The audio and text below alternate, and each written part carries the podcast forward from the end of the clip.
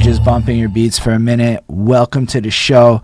My name is Holden Stefan Roy, and this is Bridge the Gap, where we talk to very interesting people such as yourself, and we walk through the journey of your life, and then we learn a bunch of knowledge nuggets along the way. Um, and it's truly, uh, it's truly cool to have you here with us. Um, I met Golden Coast Beats via this maelstrom of Hoshe the Great. I interviewed him, and it was like young people started appearing in my life. And Golden Coast Beats then gives me this beat pack for the cipher. And they're very good beats. What else can I say? They're very interesting. Objectively, people light up a little bit more when they're rapping on them. So they do the thing that a beat is supposed to do when you are creating it. Like it, it you can feel the vision. There's a style where you can almost hear that it's a Golden Coast beat when it comes on, even if you have. And I can hear that more now because I just listened to them all in a row. But like, very talented guy and he's you know from Nights. That's what I'm saying. If you want to cop some affordable beats that y'all can definitely afford, instead of a couple little weedy poos, holla at the Golden Coast Beats and do that thing proper. On that note, sir, it's gonna be a conversation. The official plug. Yeah, but it's true. Y'all should buy local. so much. It's what it is, though. If we buy local from the music that is made in our city, we can use the sound that is our city. So let's talk a little bit about yourself. And I do have my token first question that I like to ask everybody that comes through to kind of get the tone off right. And it starts with my girlfriend. It is a bit of a story though.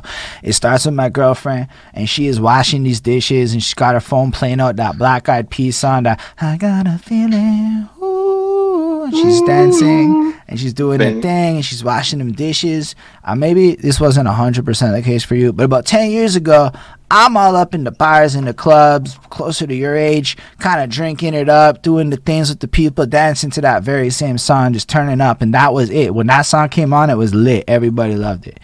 Um, ten years later, now it's like chores music and like dishes music and like exercise music and yo i'm sitting there going it's so nifty how like this song this song evolved over time. Like its purpose and its vibe has changed now that time has passed which then got me thinking about all of the club songs of today the cardi b's and all of that good stuff.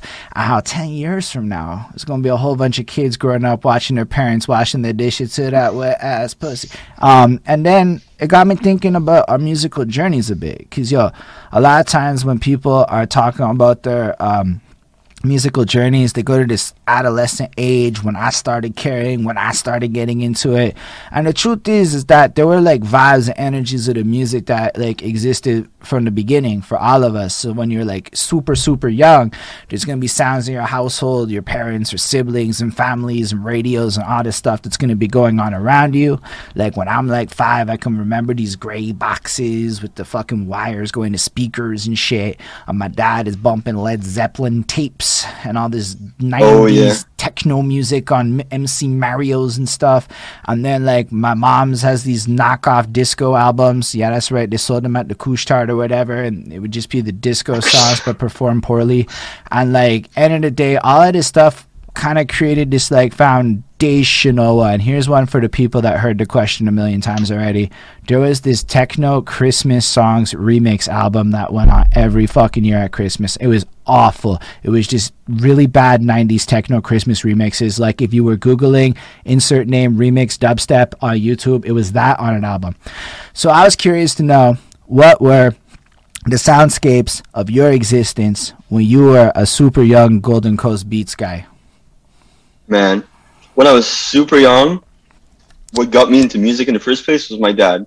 Hmm. His passion into for music and his love for like all the different styles of music, diversity. I was super young, but I was able to like drown in all that soundscape, and that's what made me like grow and, and want to be into music in my life So tell- and as my career. So, what was it like then? How are you hearing the music? Like, tell us more details on this. Yeah, um, you would used to play everything, man. You would play NWA to some Arabic singer songwriters to Japanese rap, J rap. Um, That is an You would play- mix. yeah, So this is all. metal. is this all like the internet era, right? Like, so all of this is YouTube's and stuff, or how are you guys all getting It was- music? It was in the car. Most of it was in the car because we we would be on the road a lot. So it was um, on CDs. It used to be on CDs, on on tapes, on Walkman, stuff like that. I was just collecting what he what he had and and just kind of took it as my first go into music. And uh, so very young in my life, like I was exposed to metal, to all these different styles of music. And very young, I started playing the guitar Oh, because he had an old old guitar laying around, and um, he had an old case. I'll show you. This was his uh, yeah, his old so case he used to rock. He was playing a little bit. He used to play in bars, so you got the the radio stickers and everything. And um, yeah, he, like I said, like he, he brought me his love for music, and Yeah, that's so and cool. I owe it to him. Yeah, Oh, don't worry, we're gonna have more details on this still, because there's lots to talk about when you're young. Trust the people love it. Later on, when you're a super famous producer, they're gonna be using this interview to fill your wiki page on some fluff details type thing. Because we love that stuff here. We want to hear about your guitar lessons when you were like super young. When did you start playing guitar, or how did you get lessons? Were you just fiddling with it? Well, um, first introduction I have was is uh, acoustic guitar, and I started playing when I was uh, I think four, like 13, 14, Okay. and I went through that horrible, you know, when you're learning an instrument and it's super frustrating because you you suck at it and you're really not good. I used to watch like Yes. mad tutorials. Hold up, you watch And, um, tutorials? you you watch tutorials? That's mad different. Yeah, yeah, yeah. I was on YouTube and just like uh, listening to, to tutorials for chords and, and guitar stuff like that. Yo, that's cool. I, I say yeah, th- Um, sorry, I didn't mean to cut you off like that. Um, no, it's I was just thinking about how different it is to have YouTube like that. Uh, so YouTube's a big part of your life. When do you first discover YouTube? when I started, uh, when I was like mad young, just watching uh, popular videos like Charlie bit my finger and stuff like that, just for like trends, trends videos and stuff like that. So you're on YouTube off the jump. Did you have like a phone or something when you were little? No, it was just uh, on on desktops. Okay. So you've had a computer, okay? Because we got to go back to when you're, you're. There's a reason I do this a little bit. It's because I want like, it's called bridge the gap, right? Like off the jump, I was on Cyberfret base learning what you were learning in in YouTube's on some like static screen uh, tabs and shit. Like so, just like that, I was like, that's so different. Man, I kind of wish there were YouTube tutorials when I was doing that. So it's like Imagine. it's kind of it's kind of interesting just to hear how especially the younger folk who honestly people my age barely ever talk to your experiences growing up especially from the music like yo i grew up in boxes man like my dad liked what my dad liked and my mom liked what she liked so to hear just that you had such a versatile upbringing off the jump and access to youtube like that's just a completely different reality right for all of us It's mind blowing. Yeah. um, so before we get to your teenage years, because I do want to get back there, I do want to talk a little bit more about you being like five and stuff. So were you a little dancer at all? Were you like one of those guys that was into the dancings and you know productions and all of that good stuff? When I was like five young, when I was super young, Yeah. I I didn't get into music until I was like eleven or twelve. So no dancing or anything. What about drawing? drawing i was i'm such a bad drawer man i do I do a horse and you think it's like a a construction type of uh, execute construction no I'm, I'm really bad at drawing i suck So, i wasn't into i was just listening to music a lot when i was young but even listening, listening to the yeah See, but so I'm just curious. What did you do when you were like super young? Like, what kind of stuff did you do to fill your time, hobby wise? Like, did you get up to activities and things like that? Were you part of sports and whatnot? soccer i used to do from like five to to, to 12 i used to be in, in soccer team. Soccer was a big part of my childhood All right, fair enough. I appreciate that, stills, because I, I I don't ask a lot. I'm trying to evolve parts of these questions, so I'm testing out athletics. Somebody had mentioned Yeah, yeah, they sure, played sure. sports in the past. I'm like, yo, maybe people do sports stuff because that's kind of performing, so it kind of relates into the bigger picture. I digress. So you're basically an adolescent, then you're playing the guitar, you're getting involved in that, um, you're learning by yourself on the YouTube. Um, what was some of the early songs though that like you can recall yourself liking? More than just like okay my dad had this around or whatever but you started to be like nah I really really like music. I love this song. Like do you remember any of the early ones that were like that for you? Yeah, there's different phases. The first one that was like officially my shit, that I was officially like my band that I liked was Iron Maiden. okay. Yeah, because my dad, my dad got me into them, and he showed me uh, the the Trooper. Oh, no, it was Aces High, the first song, and I was like, oh my god, this is that's the Uh, song eh yeah, that's the plane song. And then um, that was like my first favorite band or stuff like that. And my first, the, I can pinpoint the moment that I, like, um, my love for music exploded, and it was uh, the Foo Fighters. that was my first band. That like every song they did was just, I thought were was amazing. I didn't think there was like one bad song. So that was just the band that just started it all for me that's real cool as a teen.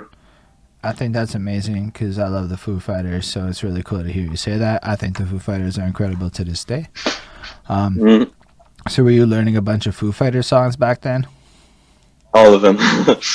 that's fresh did I was, uh, yeah. I was just, I was learning, uh, like My Hero, Everlong was like on repeat in my, my basement. And I was mind blown because I think part of why I like them so much and they meant so much to me was with the kind of iconic attitude of Dave Grohl, you know? He didn't have any, like me, he didn't have any academic uh, learning. He didn't really, really fully know like the guitar and why everything sounded so good, but he he had like his whole spirit, his whole vibe, his whole mentality was like something that I connected with from the start. That's- Yeah, No, it's really dope. I'm really glad that you somehow brought up Everlong. Um, it's a blessed song. Uh, were you into like the Guitar Heroes and stuff? Was that like really big with y'all, or is that like not? I don't know. I played the world the world tour one, the world I think three world tour three. Fair. I was like, That's actually when I I discovered um uh pull me a Dream Theater, but with that game I think a lot of pull me under. Uh, I I discovered Dream Theater because of that game as well. There's a lot of music I didn't know because uh, until that came through. So fair enough. So you have all that going on. Are you uh, are you do you end up joining bands or whatnot, or are you just playing on your own? At first, I was playing on my own a lot, and I didn't join bands until I met some people in high school. And high school was really when I started playing with with some people and uh, starting to do some shows. And are you uh, born here or are you born somewhere else? I'm born here in Lakeshore, but I'm mixed. Uh, whoops, my bad. I'm mixed uh, Quebecer and Bolivian. So That's fucking my cool. father is, is a Bolivian. Yeah, yeah. Ah, it's fresh. And what part of Montreal are you from? Um, I grew up in uh, Pierrefonds, Yo, West Island. I respect that. Yeah. I like, Yeah. no, I like Pierrefonds. Um, no, I just like to ask that still because, like, at the end of the day, as much as Montreal is Montreal, it's still a really big city, and growing up in Pierrefonds is completely different than growing up in another part of town. Um, because y'all don't have metros, y'all have to deal with real awful midnight ending buses. That's a real thing in Pierrefonds. Um, anyway, Oh my god. uh, so what? What? So you end up getting into the band in high school. What high school do you go to? I went to Collège Beaubois. I'm not sure where that is, but that's for I don't really know the French side. It's yeah, it's in it's in Pierrefonds. It's uh if yeah. So, uh, do you you end up joining a band, or do you just kind of jam around with people? I had this friend. I started throwing like um realizing that some of my friends were actually musicians. This girl was a singer. This guy was a bassist, not a drummer, and then there was this music room for the the classes, and we used to say like, oh, okay, let's meet before the like half an hour before the class every week, and then we would just jam on songs, and we were terrible, but it was pretty fun. Yeah. Ah, that's super cool. Yeah. And you just play guitar? Did you also dabble with other instruments? Uh, yeah, um, I play piano. I used to play drums and guitar too. So we would just like rotate and like be on every instrument and just uh, play like just a jam session, you know? Yeah, that's super cool. Yeah. Do you also sing? No, don't ask me to sing on here. I'm gonna be uh, I don't, horrible. I was just curious. So you could sing. I don't, I don't know. We're learning about you. We're learning all the talents. Like today, we already learned that you uh, do a lot of instrument work, which is really cool, right?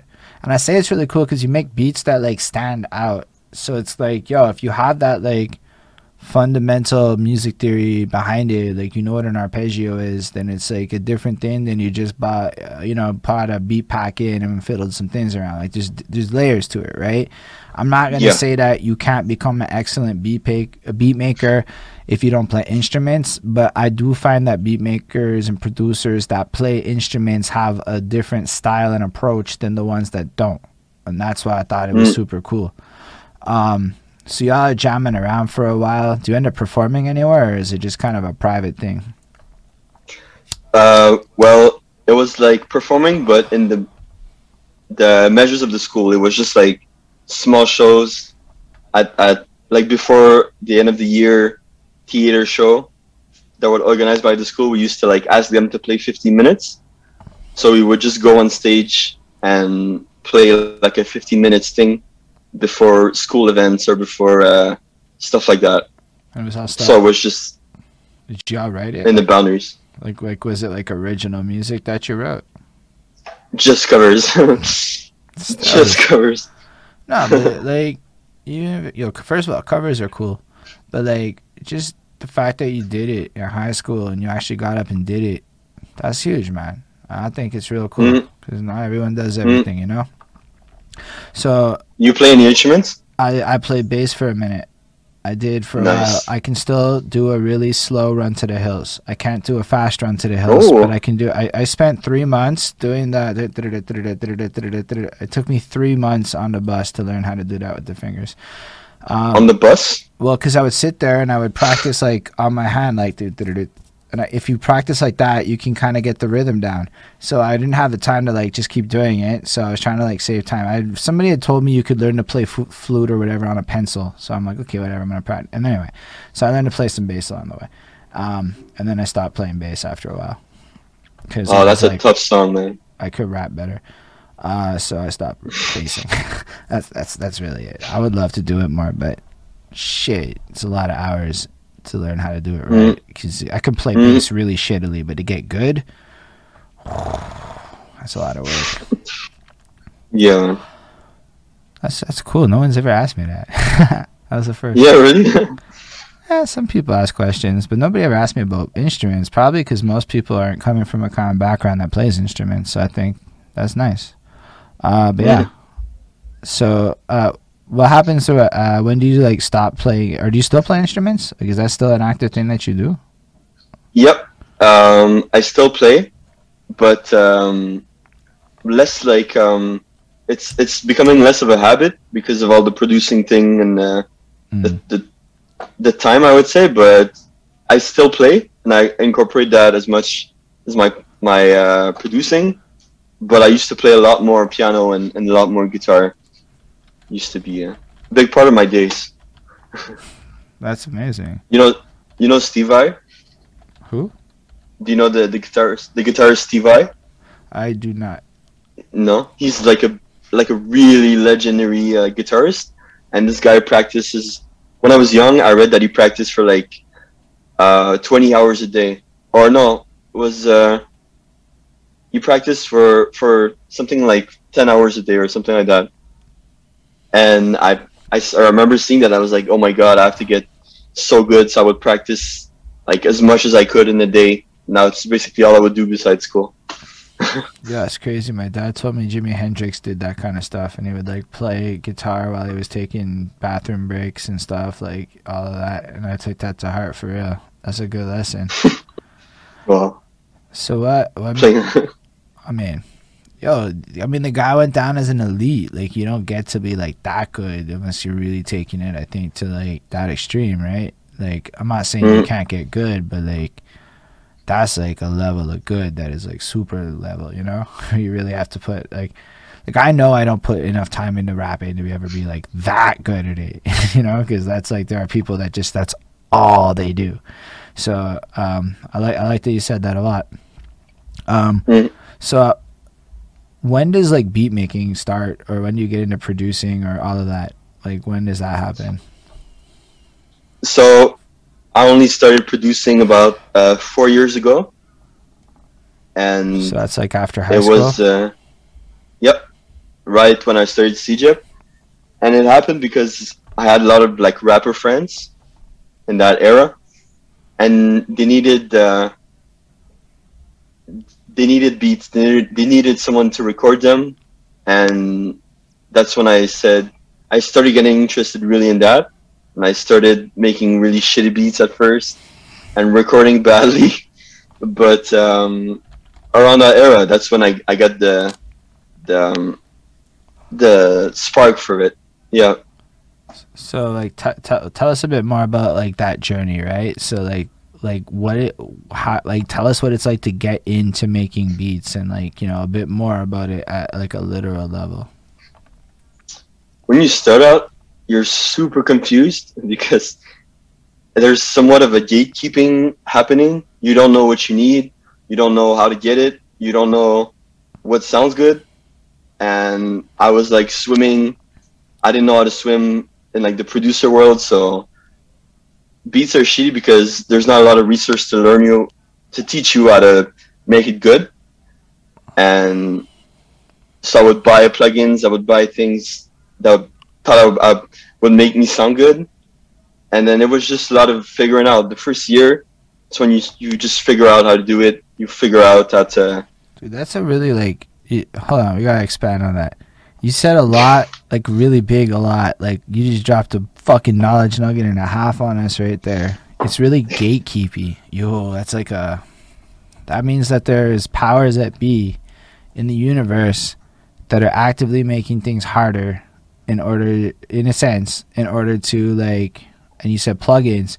I'm gonna go with profit off of people's ignorance, and I, I use the word ignorance not to imply anyone's stupid, but like you said, it's an overwhelming world. So tell us a bit about that, with like more of what that is, because I think there's a lot of beat makers who could benefit just off of anything that you could share about what's good, what's bad, what's to avoid. Because even if I were to start making a beat today, I'm in the same position you're in then, because I don't know shit right now.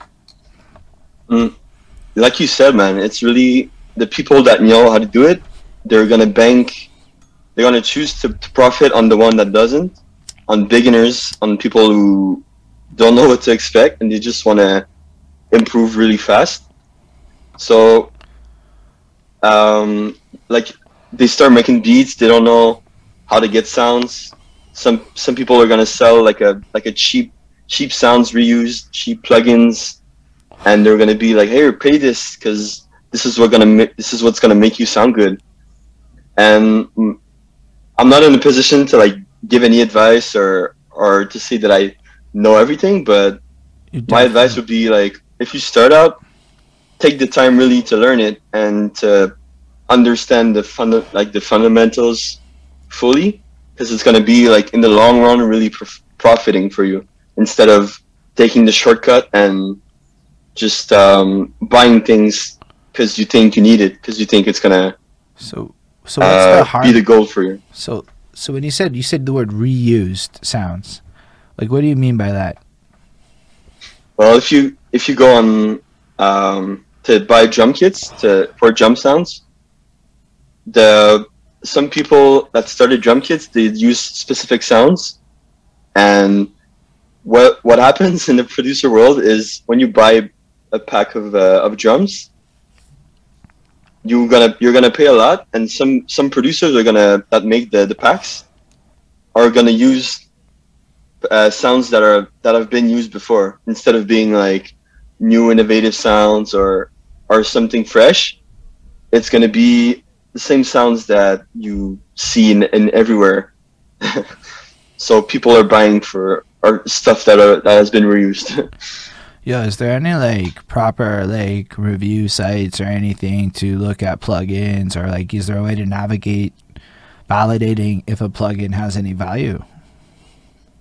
Uh, Reddit, I think, is a big resource for uh, for for producers that like want to verify their things because there's uh, a whole there, there's a whole page there's pages dedicated to that. You can check out um, the quality of certain kits and everything. There's a community on there.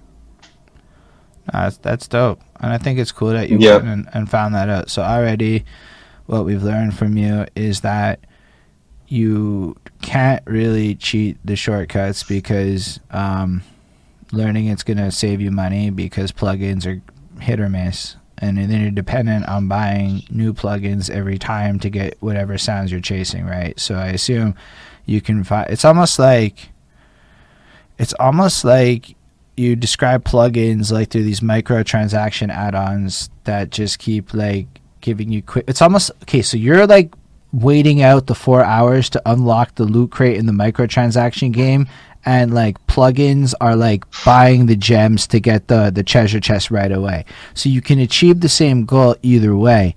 Only the plugins cost like a shit ton more money. Ish. Um, well, yeah, I'm not saying that all plugins are bad, but some plugins are made to be some plugins are made to be shortcuts. There's some there's some things that are like essentials because it's it's basic like Right, right, editing, but there's Like like, some stuff that yeah, yeah, yeah, exactly. And Yeah. other stuff is like because I'm getting all these YouTube ads where you see this producer man and he sits there in his chair and it's super fancy. The drip. That's one of them, but there's more than just drip. and yeah, drip is like the two clicks and then. Shh, oh, It's that perfect. sounds so good, man! And I'm like, yo, it looks so easy that I could make beats, and I'm staring at Yeah. it like I could be a. Pro- and I'm like, I don't even know what the fuck this is. Like, I don't even really understand what a drip is being used for. yeah. Oh man. so now, Yeah, but that's that's what we talked about. It's most people that buy it, but for the record, I got it because the ad got me. But um, but some some young producers look at the ad and they're they see all these um, famous producers that are that are like, oh wow, that sounds awesome, and they buy it and they don't fully know how to use it. They just um, put it on anything and and think it sounds good because other people think it sounds good, but they don't really know what it does. So that's that's a big um, that's a big watch out. Yeah, that's big. I, I tried to mix and master one time. I tried. I couldn't tell you it sounds good if you paid me. I just, I really don't know. I, I can't. Even to this day, I have a lot of trouble telling. I can tell you what I like more, or I like less. I can't tell you what sounds good. I don't know. That's some engineer shit. Y'all know what sounds good. Um, or yo, let's okay. you- You're using the word producer. I know there's. I know that you have a like. There's a distinction between a producer and a beat maker. Do you do you want to elaborate on that? The difference between the producer and the beat maker and all that good stuff. Bro, I'm so glad you brought that up because that's actually one of my biggest like uh, of, I get so offended every time. Um, Beatmaker is just now with the modern days, it's really like intertwined. But originally, the like the etymology etymology of the word, Beatmaker is just the one that's gonna make the track that's gonna lay the drums, the melody. They they don't even mix. They just make the melody, the drums, and, and edit. And then an actual producer, what he's gonna do is um, take a song and work on the arrangement. He's gonna make sure the song starts from pieces, and he's gonna put the puzzle together. uh, He's gonna put the, the the the pieces of the puzzle together, and he's gonna make sure that the song at the end becomes the most interesting and and elaborate final product it can be. So now with the, the modern days, someone that makes the beat is going to be sometimes in the studio working close with the artist, but originally that's the, the main difference. So a producer is responsible for compositional choices, and a beat maker, sorry, song structure compositional choices, and a beat maker is more specifically the literal compositional choices of the melodies and the rhythm pattern. So you would basically have the beat maker would make the shit in like the, the drum packs and open up the whatever FL Studios and lay it all down right, give you a bunch of like, yo, check this, this, this, pieces, pieces, pieces, right?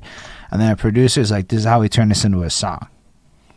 Well, without because I think Yeah. it's still at that point still a composition and it needs vocals to technically be a song. That's right. If you Google it, a song technically has vocals according to the internet. When I googled that shit, um, nah, it's like But that's why that's that's why people got confused with DJ Khaled. You just hear him like yelling on the song, and you're like, "Wait, he's not a DJ. He doesn't play instruments, and he doesn't rap. What does he do?" he used Some to be a DJ. mad people are confused. Yeah, it used to be. I got mad chops. I saw him on the on YouTube. But what he does uh, is actually he connects people together. He, he says, "Oh, you're a dope uh, producer. You make these kinds of beats, and I know you would work perfect with this type of artist that does this type of vocal arrangement. So I'm gonna put you two together, and I'm gonna have that resource of a company to do it, and I'm gonna guide you through a song. So I'm gonna just put those pieces together, and I'm gonna um, make those make the best song possible happen. Oh, you disappeared. There you are. That's cool. Yeah, there, my battery. Yep. No, I'm not worried about it. It's the internet. It's been happening with like I'd say this kind of stuff happens like one in three uh, interviews. No worries. Uh, and that's Oh, cool. yeah. Ismail didn't even know DJ Khaled's job was that. Um, hmm I, I kind of saw him as an executive producer more than I saw him as anything else. Um, kind of like what Travis Scott was bragging about on that sicko mode song. You know, who put this shit together on the glue. that's Um, the glue. Yeah, But um, cause yo, DJ Khaled knows how to make singles like really well, and he knows how to curate that shit. And then the whole him yelling on the beats thing is almost like a homage to the mixtape era, right? Like it's what the gangsta Grillz and all. It's like that's what he's doing with it. So I can understand how people don't understand that, but it's kind of like I'm alright with it. Khaled's Khaled. He does his thing. He he's funny. yeah, man. Um, I- It's advertisement. Every he's known for for doing that. He's known for yelling on the beat, and that's how word gets around. But it's because he comes from the mixtape era. So like before he was doing all these studio albums with big budgets, he was doing like the old shit that they were doing back in the day. So that's what you would do. You won't find a single mixtape from that era that doesn't have the DJ man yell. Even like a modern mixtape, like my man's, uh, I want to say, man, a guy I interviewed recently put out this like mixtape that was his own music from like a bunch of time, and he's just yelling all over it because that's the thing you do with mixtapes. Why? I don't mm. really know. I think it has to do with a way to dodge copyrights and shit on stolen beats on instrumental parts. So if you yell, you know, transformative and all that shit, whatever's. So that to me is where I got that from, but I can understand why it's confusing as fuck. And I like the fact that you brought him up and gave him his flowers, because yo, the guy curates amazing music. I don't like it all, but it's still like, it's like yo, if you're at a barbecue, almost every song he has is wonderful. It's the vibe. He knows how to put songs together consistently too. It's an art. That's really cool that you said that too. So who are like other people that you think are really interesting in this world? as uh, as the same level as DJ Khaled, or just uh, yeah, like I wouldn't be able to like cuz I'm not going to see it the way you do. I look at it from like this rapper ass perspective. So I'm like sitting there going Mhm. fucking Justin Bieber's and shit. So like what is the other side of it? Like who else is really dope in this world? Um, so let's talk about producers. I when I got into producing, I started realizing that all the people behind the hits um, of my childhood are the same people. It's the same producers and and the same kind of songwriters. So I got into digging and I found out, you know, about Max Martin, Swedish guy, mega producer. And you go see like his discography, his discog- discography. Yeah. And you see he worked with like bunch of all the hits you heard in the 2010s. That's him, and and you worked with like Dr. Luke. You worked with uh, Benny Blanco. So it's all these guys that are behind all the hits, and I just remember thinking it was so fascinating, and I I started like uh, kind of try to learn and watch mass like classes they did online You watched it like to kind of observe. like do you watch the master Well- classes and stuff? Not master class, but there's a video of Max Martin. It's like an hour, and he has this like fascinating interview with um, with some guy, and he talks about his his creative process. He talks about his uh, his past and and all that stuff, and it's just super interesting. Dude, I Yeah. Like, do, so do a lot of e-learning?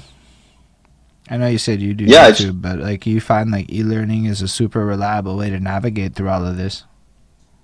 yeah, you get to get information from basically anywhere from anyone, and you can just absorb all of that like a sponge. Super, super interesting. Yeah, like Ismail says Coursera. I've used Coursera myself. Um, that one's free for the most part. Coursera, I don't know what it is. Imagine Skillshare for free. Uh, you pay for certification, but then like it's more like school. Like it was like I got peer reviewed homework and shit, and like they were mean to me, so I had to redo my homework, and I was not, I was not into that. But, um, so are you in CEGEP while you get into beats? Is that like a thing you're doing? Uh, and I say beats because like I don't know if you're producing off the jump or if you're beat making off the jump or what, if you're like alright because you're already in a band, right? So if you're already doing the jamming band shit, you're already going producer with it from the jump because you're already doing that. Like I know ja- jamming, it sounds like you're cre- arranging snippets and practicing production, right? yeah it's it's a different it's slightly different because you get to it's like you were an individual beatmaker. i would say it's it's a fine line but it's like if you are an indi- individual composer but yeah i was in um i stopped when i stopped in bands on at CEGEP i started getting into beats quickly got into recording and then So like, What's, you, did you uh, build a studio? yeah what's up You built a studio? No, I didn't build a studio. I was just working from uh, from my home. That's what I would do. Okay. So what would you be recording? Like your own, like when you say recording, like instruments and all of that stuff. Like you got the sound card and all that kind of gear and whatnot, or Yeah, I have all, all the basic uh, audio gear equipment, but what I would do is um, my friend rappers that I mentioned, I had a small laptop, and I would just go to their houses and record them there. kind of mad. and we would like a mics. Did they all have mics or? No, I have my uh, my Audio Technica 4040. All right. So you'd go with all And, the uh, stuff. You were a mobile studio. Exactly. I used to do that a lot. Just go to to different like different people's houses and just uh, record them there and make songs. Yo, I never heard that before. You were a mobile studio. That's like the Uber of studios. Like, bro is like, yo, I need a, I need a track done. Yo, you want to come? Shit. Because I, d- I didn't have the resources to have an actual studio and it wasn't my house.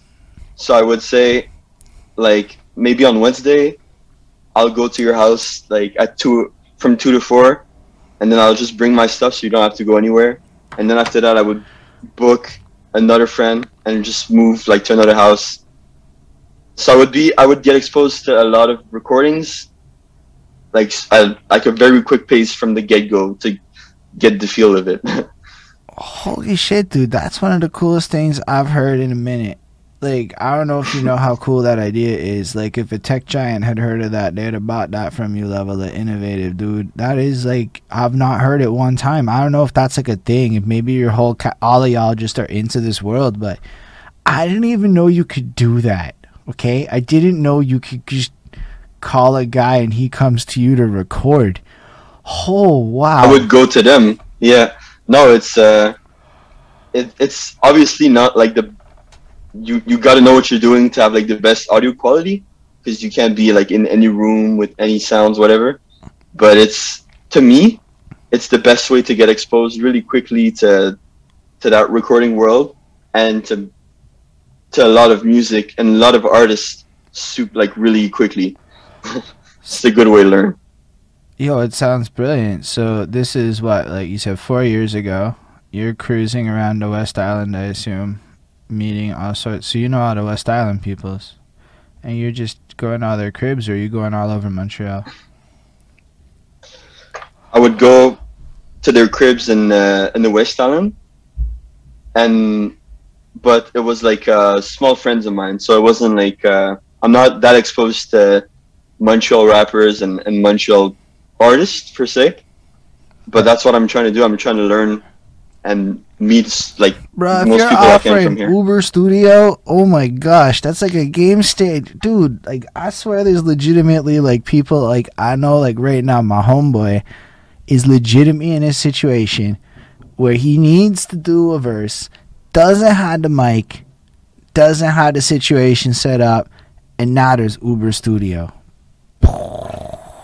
That's serious, dude. That is like you trip me out how innovative that is. That is like why I love I love these interviews, man. I'm like I don't see the world like that. I don't know how you thought that up. I didn't know it was possible, so I spent a lot of money on all my shit, and then I found out you could just find a friend who has gear and come.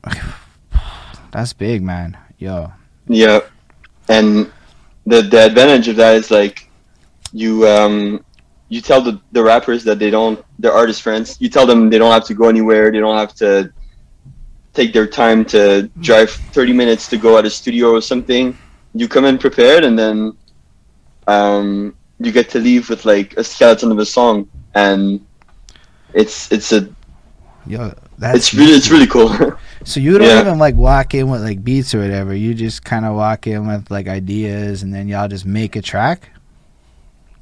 Well, when I used to do that, it was a pretty long time ago. I don't do it anymore, but Uh, talk about I when will- you used to. yeah, when I used to, I would. So I wouldn't have like good beats that they would want to. That was, that was the the shitty beats era, and they didn't want to hop on any of mine. So they'd have their own beats from YouTube or something. They downloaded.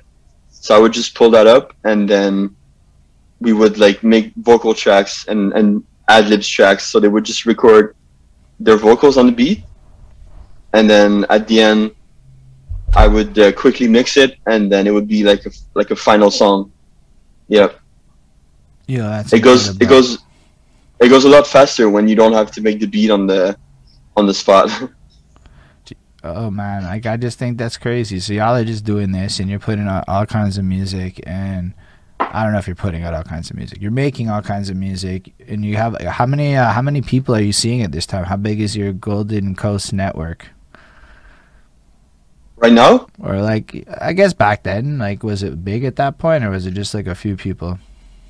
yeah, no, back then it was um, not too much, but it was around five or six people that I would um, wrote like I would set up sessions with them pretty frequently. So I would roll between uh, between them and, and set up like uh, these kind of recordings.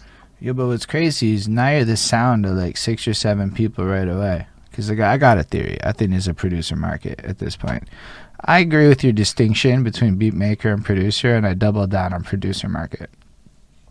So it almost sounds like you move into a situation where all the rappers are doing their thing, but you're able to almost control the overall sound of all of these people because that's what you're doing. Sound guy. That's a nifty position to be in. And then all these people come back to you over and over again because you're good.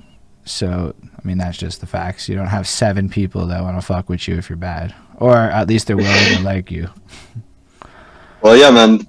To me, the most like we talked about this already, but like uh, back like last week. But the the important part to me is is the relationship. I get to by doing that, I I got to meet really cool people. I got to do music that I like really like, and I get to discover many talents. You know, it's all about relationship to me. You drop your blunt. I did. I drop it all the time. Like, I just, uh, I get worried. Excuse me a about- No worries, man. My phone's about to die, so I need to Yeah, I respect that. plug that up. You, you get that. Um, no, this is really cool. Um, I really like the way that you're doing things too, right? Because like, um, we sit here and we talk about collectives, this and all that, and all these other words a lot, right? And um, basically, it's like you're just out there doing it, and you're the glue. so, how did you get to Golden Coast Beats? When did that come in? The, the name? yeah. Oh, the era. or is that an era? I don't know. It seems like a cool name, and I, I don't know when it started. What were you going by when you started? Was it originally Golden Coast Beats?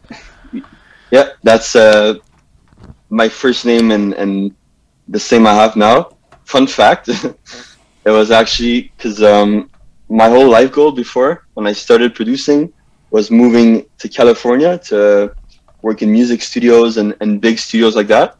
That's a good goal. That was my, my big dream.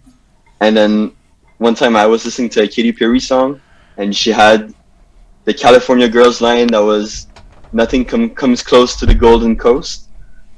And I discovered that that meant California. So I was like, oh, that's pretty cool. And that's the that's how it started by a Katy Perry song. It's a good song. It's very catchy. So you started out with that. Um, yo, can you talk about BeatStars? When, BeatStars? When do you start on BeatStars? That's a good question. Um, it's a di- I have a different point of view uh, of it. The thing about BeatStars for me I want It's all the the- points of views. BeatStars for me, I I like to be a, a producer that gets directly in touch with people, and I, I, I like to have contact and and talk to people, nice artists. Um, BeatStars for me, I find that I don't get that. I just get like to drop the beat and people buy it, and I I don't get to hear about them, about their past, about what they do. So that's why I don't use it as much. But I I it's really really cool. You know, yeah, I don't know if you know about Taz Taylor from Internet Money. I do not. No, he's like a big young producer, and he made me realize how important BeatStars is because you get to be exposed to a lot of people. Really, really like uh, you know, it's like an industrial level of people you're exposed to really quickly and really easily. So you, it's a good tool, but for me, it's not. It's not uh, how I like to do it. Okay. So you want the relationships with people that you like. Yo, it's interesting as fuck. Um and BeatStars in general is a powerful tool. But I want to ask a question then. So everybody's on BeatStars. How do you actually pop out on BeatStars? Like is there Just making a, just make an account. You. Um, No, but I guess what I'm saying is how do you like grow like how, how do you Oh. like, actually get attention on BeatStars? Well, the way it works is the the most attentions right now it's to the beat, the type beats.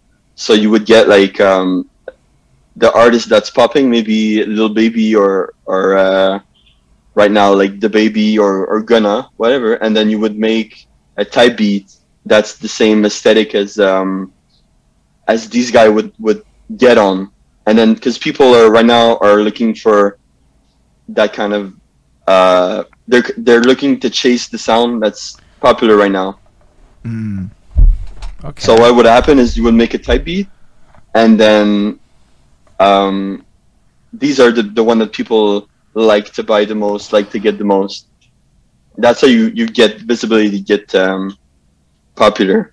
So basically, it, it goes, oh, this guy sells, so people must like his beats, and you just kind of throw up whatever. Is do you make a lot of type beats? Me personally, Yeah. I get I get inspired by different types of beats. Like you could say, yeah, you could say like like Travis Scott has that really spacey kind of atmospheric kind of trap, and then you have maybe you have maybe Illmind is another producer who makes these really um, these really trappy kind of it's a different style, but I, I get a lot of I'm like a sponge. I get inspired by a lot of things, but I don't really make type beats. I just um, make it's I make what's organic to me, what sounds good, what what feels good to me, whatever it's uh, trap or soul or or stuff like that. Mm. And the fact that like you got like Vince Price love tells me that there's something special about your beats and in regards to other people's. Yo, I mean I hear your beats and I find them delightful, but beyond saying that they're delightful that. and like they're really good, I don't know how to like qualify these words beyond that. It's just like emotionally, I can I can be like, yo, this dude's on to something. That's fresh. But like it, it kind of explains it a bit better now. You're not interested in chasing this type beat phenomenon, which uh, I guess that's the cash grab side of beats. Like that's what you're doing if you're trying to make money and get clout and, and all of that other shit. In the same way that the rappers jumping on them are probably doing the same thing. So it's almost like exactly that's like the top level economy of this. Yep, I read I I heard somewhere that you don't get to, I think it's Gary Vee. He said like if you want to be um if you want to be like in the one percent, you gotta act like the one percent. If you want to be different, if you want to be a like a legend level, uh, sorry, you gotta act and you gotta be on a different lane. Mm. You gotta think differently, you know, than just making the thing that everybody's going for, everybody's doing. yeah, just it's definitely hard to. I resonated with that. I just I don't know, man. It's like it's hard to. I'm fascinated by the question that people should be asking when they talk about Montreal, but like, what is our core sound? That one's a big question for me. I don't know how to fully identify it. I have a feeling it's gonna make people dance though. That's the one thing I'm willing to bet on is that people like dancing in this city way too much for Montreal sound and not have a bit of a boogie to it. Um, but that's it. Like, what's Montreal sound like? Montreal's this fucking giant and then everyone's like, yo, every borough and stuff is kind of different with its own. So like, it's such an interesting question uh, to me. Mm. So it's like the sounds of Pierrefonds to you as you guys are rolling this together. What are like the what do you what would you say your like part of town is, or at least what are you guys trying to shape with the sound that you're making back then? Well, I was really like just identifying with people that had their own thing. So it wasn't it wasn't waves really, but like one guy was on this uh keeps falling down. One guy was just on this R and B type of shit, and then this other guy like really liked hard trap. So I was so young that I don't think I could pinpoint like a Montreal West Side uh, West yeah. Island kind of influence, and I'm still kind of uh, it's still a bit mysterious to me what's the sound of Montreal, but I'm I'm kind of uh, trying to to get to get to know like um, what's popping in Montreal right now. I'm I'm trying to discover new stuff all the time. Mm. Yeah, I'm in. so I don't really know. I feel that. I feel like that's a really cool approach as well, just to want to discover what's out there and see what's actually bubbling. Um, mm. So he said, "I opened BeatStars website. Now I got an ad on about it on Facebook." oh man, it happens. Wow, that's so true. Yo, that happens too often, man. Like, I mean, I get. They but, track you down. Yo, but I, I got like uh, you have an upcoming bill payment, and I'm like, I mean, I appreciate that you got me Google, but I paid that bill already. Uh, it was true actually. I paid it like before. I guess Google didn't know that, so that's kind of good. But like, yeah, it's weird that they're tracking that this shit. Um, so I want to mm. know though, when do you evolve from like mixing on these guys, your beats aren't good enough to this point. Cause yo, you making like real moves now. I say real moves is I see who you linking up with. So like, uh, how do you evolve to that next step when you become more of the Golden Coast Beats that's producing beats and has sample packs and looks like he's making plugins and doing he like you got like a whole fucking enterprise of shit that you got going on. So like, how does this evolution take place to the next step? Well, the the main the main piece was um, I talked about the people I used to record on on location and that I used to produce on the fly. There was this um, there was this one girl that I met through my work. I used to work at Costco nice. at Pointe-Claire, and um, I discovered she she was uh, into music. She was a rapper. So uh, you know how you have um, the Dr. Dre for for Snoop Dogg or the Dr. Dre for Eminem. I used to be a like exclusive producer, and um, for like a span of like a couple months. She was living. She was. Uh, she got expelled from home, and she was living downtown. So I used to go like um, close to every day, record with her, and then make beats, and then be her like official producer, and then I was like super like intense exposed to that for like that period of time. And then oh my god, bro. I'm sorry. I need to find a stable place to keep it. We got this though. Uh, your your story is so interesting. I definitely um, it's the first time a, phone's fallen this many times, but I'm with it. It's really rolling. Is, it's it's standing on the cable of the charger, because that's the only good angle. mm, But we uh, rolling with it. whatever. I'm not worried. As I don't think anyone else is worried. I think we're running through it. It'll just be like one for the memories. We'll be like, remember that time one day, and it'll be a good time. My phone kept falling. That's good, man. Yep. You're so interesting. Your world is so fascinating. Um, so I mean, you locked in with a who? Who did you work with, if you can say, or you're, you're not able to say? That that that girl Yeah. or the Yeah, the girl that you. or she she goes by the name uh Soul. okay. Man, now it's the artist name's like Seven Broker Mine or something like that. And then, so yeah, after I got done, after our like was our official producer, that period was uh was finished. That's when I started like um uh being born into like the a Golden Coast type of era and making beats and producing for other people. But she was the the, the turn point of uh of me doing what I do right now. So so who do you end up working with after this? Like, what what is the next steps in your journey from that point? From that point, I wasn't. Uh, I kept working at Costco, and I was just making beats every day. I, I got into this producer Illmind. He had a Twitch, and I would just. It would be like a routine type of thing. That guy taught me how to Hold up. Make it a routine. what? What? You saying you were going on Twitch and watching this producer Illmind make beats and teach you how to make beats? He, he wouldn't teach me specifically, but he would he would stream him making beats, and it was um, like uh, every day, every morning. So he, he talked about how important it is to to make it a lifestyle and make it every day to get really really good at it. And so from that point on, my life was half Costco at night for the night shift, and then half making beats during the day. I wouldn't try to sell them. I wouldn't try to record people. I wouldn't try to, to, you know, get to whatever. I would just focus on making beats, like one beat every day. It started with that. Wow. So you just like really went in. And when was this? Yeah, Because I'm just, that was. Uh, yeah, go. I was just curious how early people have been making beats on Twitch. Because like, yeah. So when was that? That was. I was at the end of CEGEP. It was like uh, when I was 19, nine, 18 or 19. So yeah, a couple years back.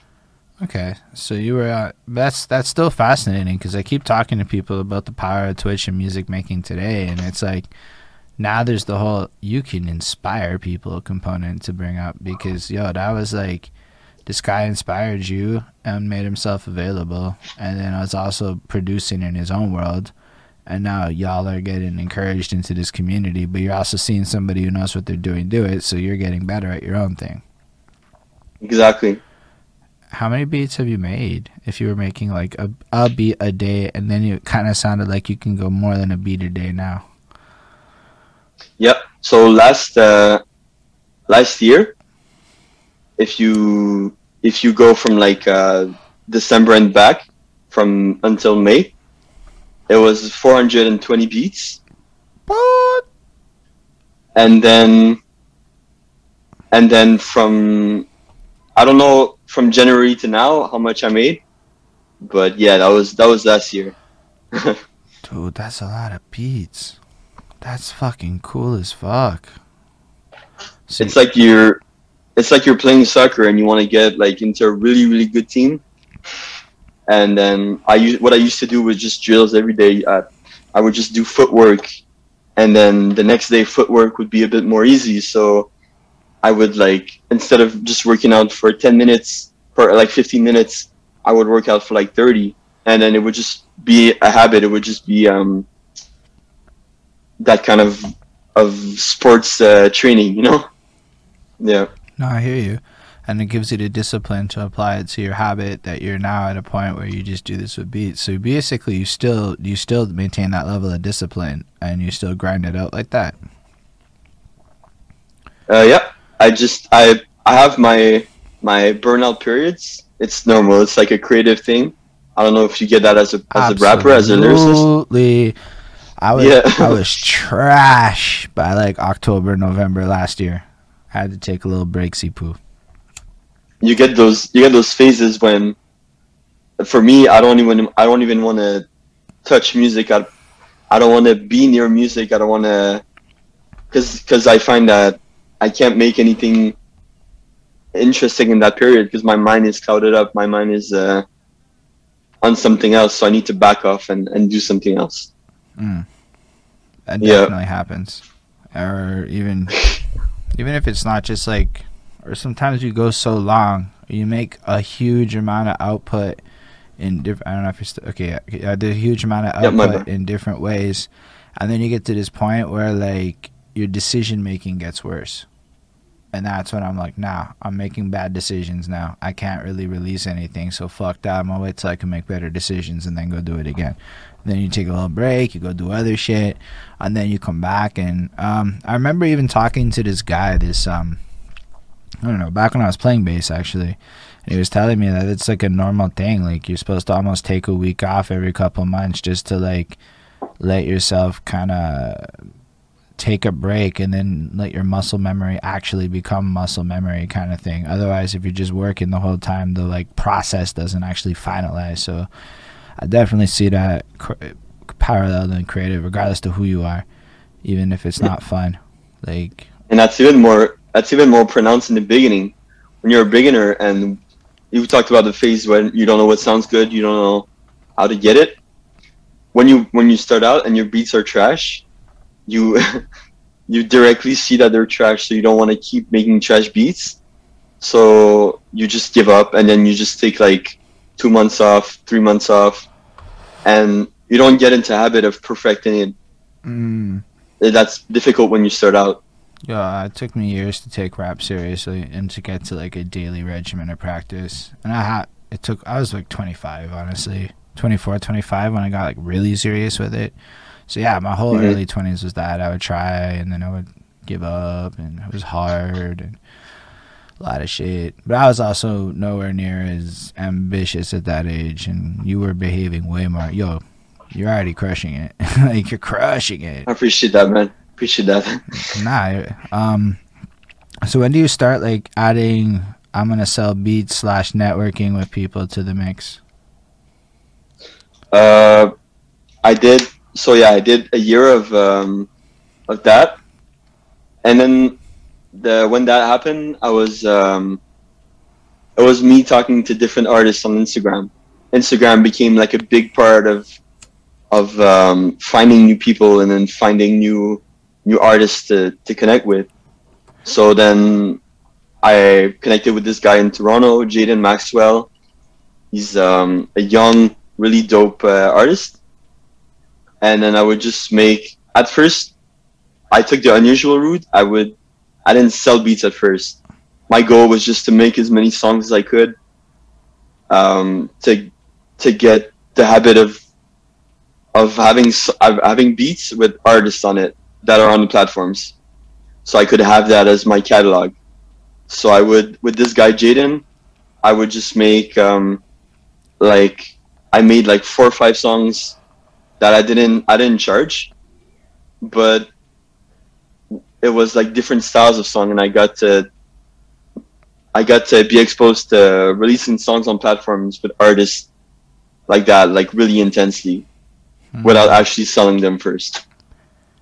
Did you? uh Okay, so let's talk about copyright.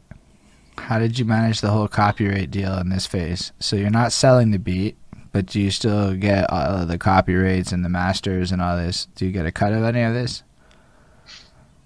Well, cut like money. Yeah, like okay, like if I'm not mistaken, how it works is through SOCAN, you get copywriting royalties, which is separate, and the DistroKids or whatever, that's the masters that everybody talks about. Within that Mhm. platform, it's possible for me to do something like, yo, I don't buy your beat, but here's fifty percent of whatever we make, and that would be a, a separate split than whatever the copywriting split is. So did you ever Yeah. do you like work out arrangements like that with people at this time, or is it just like you just gave it and let them do their thing? I would I was just given it and and they would just uh, put it out and then we didn't have actually some agreements about copyrights or about money. I was just trying to get exposed to making songs like that, and I had maybe like seven or six or seven tracks like that. That wasn't people buying from me, but just me like saying, "Here's here's my beat," and let's make a song out of this. You know what, man? You're making me wonder how many times a person's hit me up and said, "Bro, let's work," but they were a you and not the other guy at this moment. Like, how many times have I just been like this rude asshole, and this guy was like, "Dude, I'm willing to give you this free beat," and I'm like, "Oh, I don't even know people like you are out there."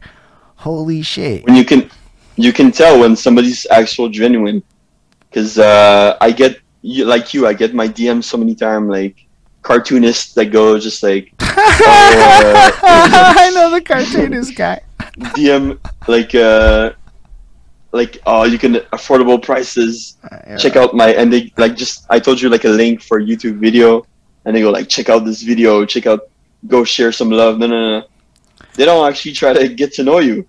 They just want you to check out their shit Yeah, it's kind of what Yeah. it is.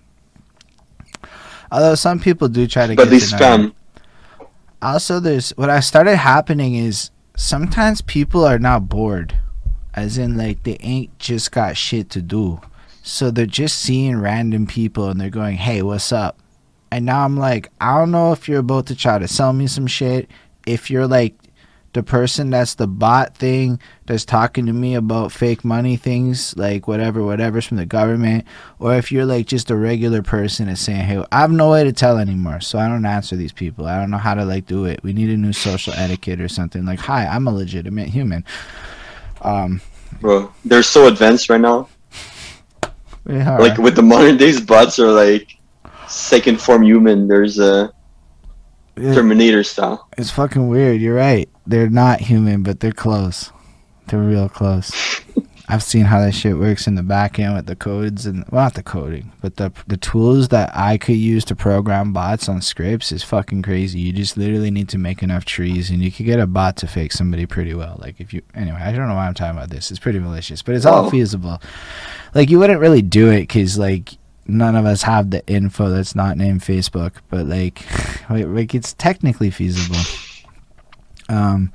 i like how you have you have the exact uh, like path to making bots in your head you know exactly what you're doing Yo, because it's all like logic if ands, right? So a bot, yo, because right now, if you if you ever manage a Facebook page, which in day job land, we like, I got like a team of three peoples that take care of a bunch of like cases on different platforms. So we use automation bots. Like it's a real thing we do. So it's like if case comes from this, then apply this rule. And if that, then this. If that, then this. So as long as it's like that, then what'll end up happening is for a bot, it's if person says such and such, use this response. And with the level of AI tech, they can use sentiment analysis and a few other things to basically get somewhere with it. Like I bet on a hundo a month you could find something that would do some damage if you wanted to. I'm not saying you should. Mm. I'm saying it probably exists where things are at.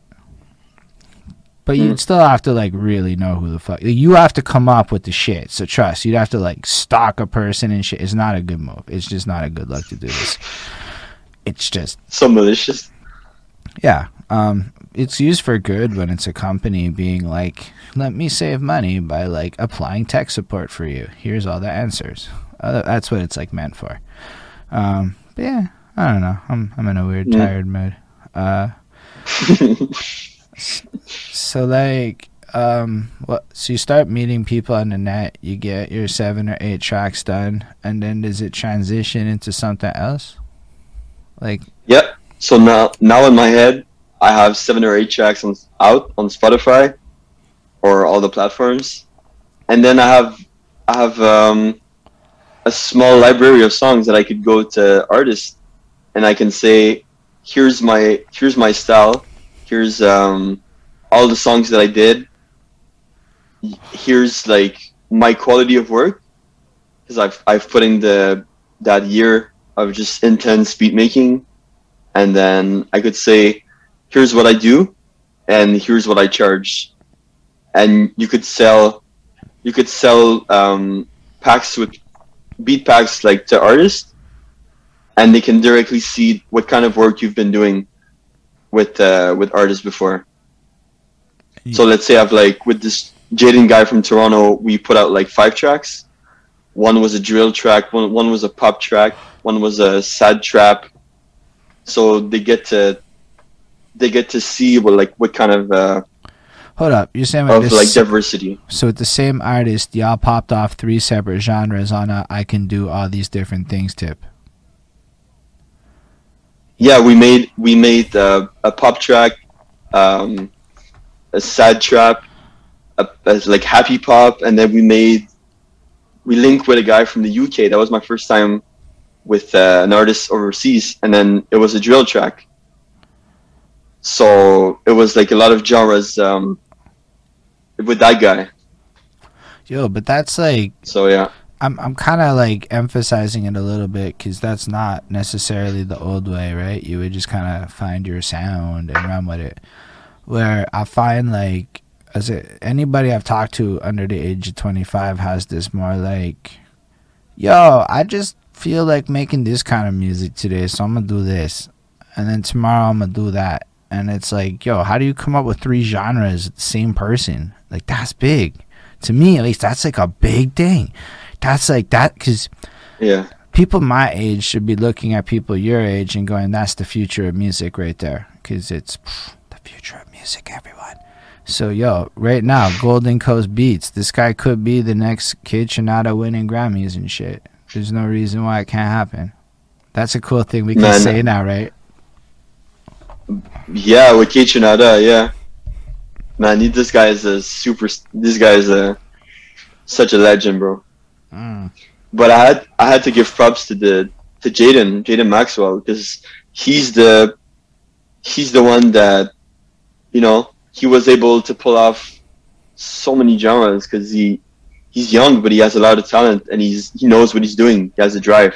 Mm. So I was able to say like, you know, I I would see dir- I would see a direction that's more this genre, this genre. Let's let's try that one, and then I was able to like be the producer role for him. Um, I was talking about before with all these genres. Yeah, but y'all are driving the ship. We just on the ship. Y'all are driving that ship, in my opinion. So, if that's where it's at, it's just really like. So, like, do you feel that this is more of a, a trend with the younger folk to not have trends, but to be like everywhere with it? Because, yo, I'm watching this Drew from NSL Collective, and he's just like, whatever, that beat, let's get it. That beat, let's get. Just any style, what he just. Mm. Mm. And I see it with like Hoshe's got like seventeen thousand fucking styles. Everybody's got seventeen, and I'm just like, yo, they just they all sing, they all rap, they're all like, and I'm like, is this just everyone? Is that just where music's going? Bro, I honestly I talked about this today to one of my friends. Honestly think that we're in a period of time in music where um, the the possibilities are endless, and I think right now it's really changing. Oh, whoops, It's all good. my bad. The style of the style of production right now is really changing. People are not like um, reflecting to a type beat. They don't want to emulate something. New waves are starting. People are getting like uh, there's new style of, of working with artists with COVID. So the whole thing is changing, and and I s- actually see that a lot in, in producers right now. Yo, Nifty, can Yeah. you expand on that? Because I'm not gonna, because I don't really follow producers that much. I'm more like you know doing my artist thing. So like, can you expand on what you mean by that? Well, people, some those producers I'm talking about are saying, f- like, fuck the rules, like the norm, fuck the norm. Um, let's try to experiment. The, the the trend right now I see is like experimenting. You don't know. They try to come up with new sounds, with new vocal types of arrangements, new kind of production, and it's really now a mashpot of of experiment experimenting new things. Yeah, that sounds awesome. So effectively, all the old shit's not really good. Oh, someone said Yeah, it's Ismail. some Ismail said, when can we expect an RHS and Golden Coast beat song? Woo. Everything's possible. That's a good question. I definitely. I'm interested. I heard your beats. I gotta on my end. I gotta finish like this this thing, and then I'm gonna be hitting up everybody after. But very soon. That's when I'm gonna start. I saw your listening. I saw your videos, man. I saw your videos of the open mics and, and all the, the the freestyles, man. It's so dope. It's so cool. I appreciate that. I On don't. Instagram, I saw that. Um. Yeah, we're just. I don't know. I figure like record some of it, but like, yeah, I'm just trying to also. Well, I'm trying to care less. That's what I'm trying to do. I, what I mean is, I'm seeing like a bunch of people having a lot of success with a certain threshold of what they can accomplish, right? That's it. What I Mhm. can accomplish. I call it thinking like a 17 year old again because I got really complicated and I wanted super fancy shit.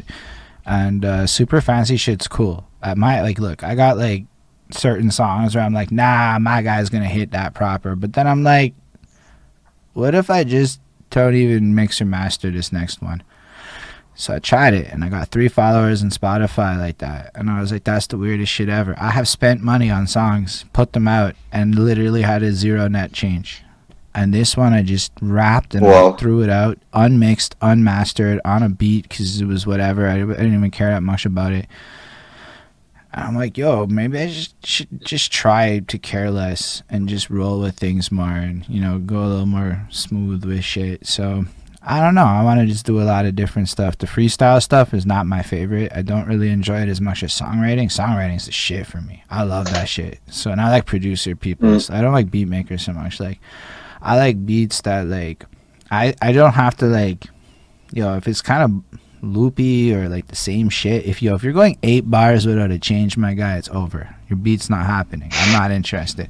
Game over. Like it's just what am I gonna do? I'm gonna respond. But that's my whole thing. I respond to whatever the fuck I hear. So if it's the same shit, I'm gonna rap the same fucking way probably. You know, like I need that like beat to be alive so I can feel that like inspiration to flip shit up. I don't know. Mhm. That's just me though. So um, One hundred percent. sometimes I just whatever. But it's also fun to do whatever's. In the future, we can we can make things happen, and I don't know. I'm gonna write whatever over Twitch, so that'll just be what I do here. Yo, would you make beats live over Twitch? Do you make beats on on, Yeah, man. Twitch? Not right now, but I'm I'm thinking for sure about it. Like it's uh, we have this. Uh, it's gonna be in the near future. It's gonna be live producing. It's gonna be live. I, I, I have to know more about Twitch to start really like using it good because um, uh, there's like stuff with uh, scenes. I don't know if that's a thing on Twitch, but Yeah, it's OBS. you get to set up scenes. it's you get super to, easy. It's so plug That's and play. OBS? Yeah, so plug and play.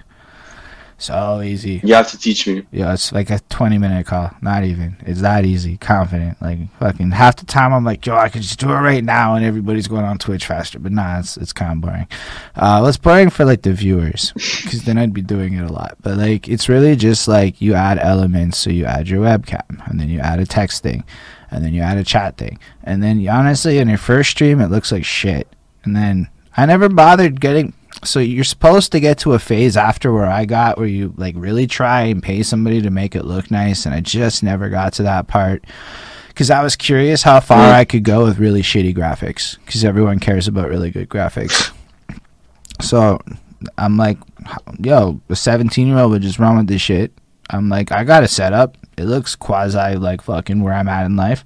Right. Nobody's complained one time and been like, "Pff, Holden, you need better graphics, or I'd come. I'm sure there's people who don't say that to me. Fuck them. So I'm just running with it, and then inevitably I'll upgrade. But uh, yeah, Twitch is simple. You just load up the OBS, you link up all the thingies, you hit the stream, and now you're doing it. And it's just that simple. It just it's not so cool, man. complicated, and then half of it is just tutorial videos. How do I set up OBS? 15 minutes later, that's how. You may have issues with syncing shit. Hit me up for that shit. It's a five minute fix. And then otherwise, you're gonna see it's intro video for fucking days. There is so much tutorial content out there that it's even I made a video on OBS. Cause like I was like, yo, this Well, there's one issue nobody's making videos on. How to rap on beat. Nobody made that video. So I was like, well, okay. But like otherwise, so much. Every fucking issue. So many fucking tools for free. Um, for, mostly for free. But like, yeah. And then you That's just go sick. live. And then my boy Vince Price just started doing the beat making live on Twitch. And like, yo, it's lit. He thinks it's like whatever. This is, but I'm like, nah, dude.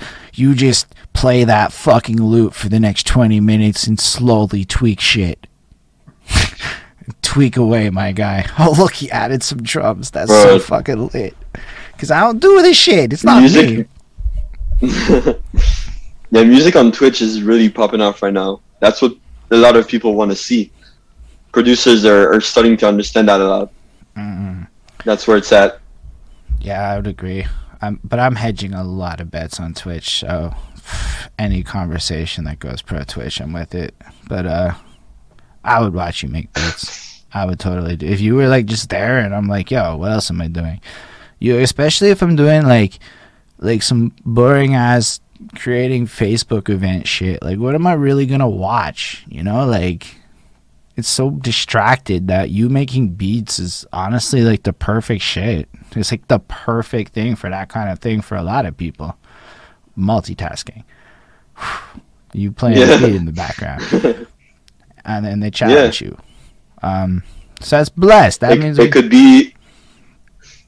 You could look at it like it's like next level radio. It could be. You could think of it as a channel, and then you just produce, and then it could be used for background, background ambience. People learning by uh, by seeing or something like that. You know, it's like it's like tuning in a channel on TV. That's really cool to me. yeah, it's really dope. Wait, you think t- tuning into a channel on TV is cool? No, but I, I think I think the the comparison of both of them Mm. being similar is cool. not the not the TV part. No, that's fair. I was like, do young people like commercials? Is that a thing I didn't know about? But like, um, nah. But Twitch is blessed. I, I feel like you you honestly run a network. Like I've already talked to somebody about doing a thing, a guest appearance. You know, like, and it's like, yo, you just have the power to hit start streaming. You can like across the internet be on other people's channels. It's another way to network. Like right before they stream, I did a little freestyle Zipu on the next man's channel via Discord. So then it's like, yo, I picture workflows where it's like somebody like you's making a beat. I'm on the next stream. So we're all on our own streams, but we're all on the same call. You're making the beat. I'm fucking recording the song live. The next man's is fucking doing what I don't know if you mix. Whoever's doing whatever, whatever. I guess you do mix. You just said that. Um, and then everybody's running through the shits. And then next thing you know, literally publishing a DistroKid at the end of the call. Like, yo, people start doing that shit. It's game over. Like the old method's fucking done. How do you compete with that? Yeah, yeah, that's so fresh. I like that. Yeah, it's That's really sick. it's just viable, like surprisingly viable, just not simple. Um, or it's weird. Mm. It's more that it's weird than it's hard. I think that's where a lot of it comes in. But you you'd be open to shit like that in the future. For sure. I'm trying to find all the weird shit and all the the new innovative way of, of breaking the old system and then having new new stuff coming out. All right, so let me ask you about virtual reality. What do you what do you feel like how this plays into music? In the music world, I don't know. But what I'm thinking about is concerts. Hmm. Because right now with all the, the COVID stuff we experienced, physical music was very limited.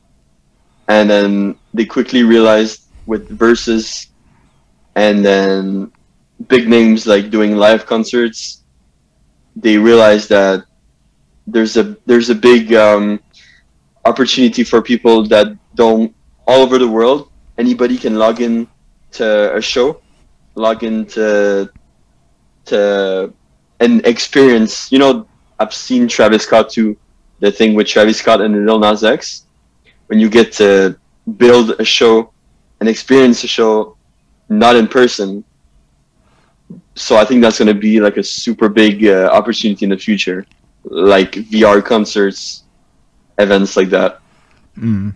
So I bring it up because there was like a group of people that I talked to that threw a hip hop show in Microsoft's VR world, Altspace VR, which means we're in like the seminal inception places of literally just it's goofy avatars and it's like corny. I like it a lot, don't get me wrong. But it's still kind of corny for like regular folk who don't care about this shit. But like the fact that like your DJs are lighting it up in VR right now, because yo for a DJ it's easy. You fucking log in and hit play, like it's a gift. Stand up comics are turning it up in fucking VR, and people with acoustic guitars are turning it up because all that shit's super fucking easy to do logistically. Everyone else is dying in VR.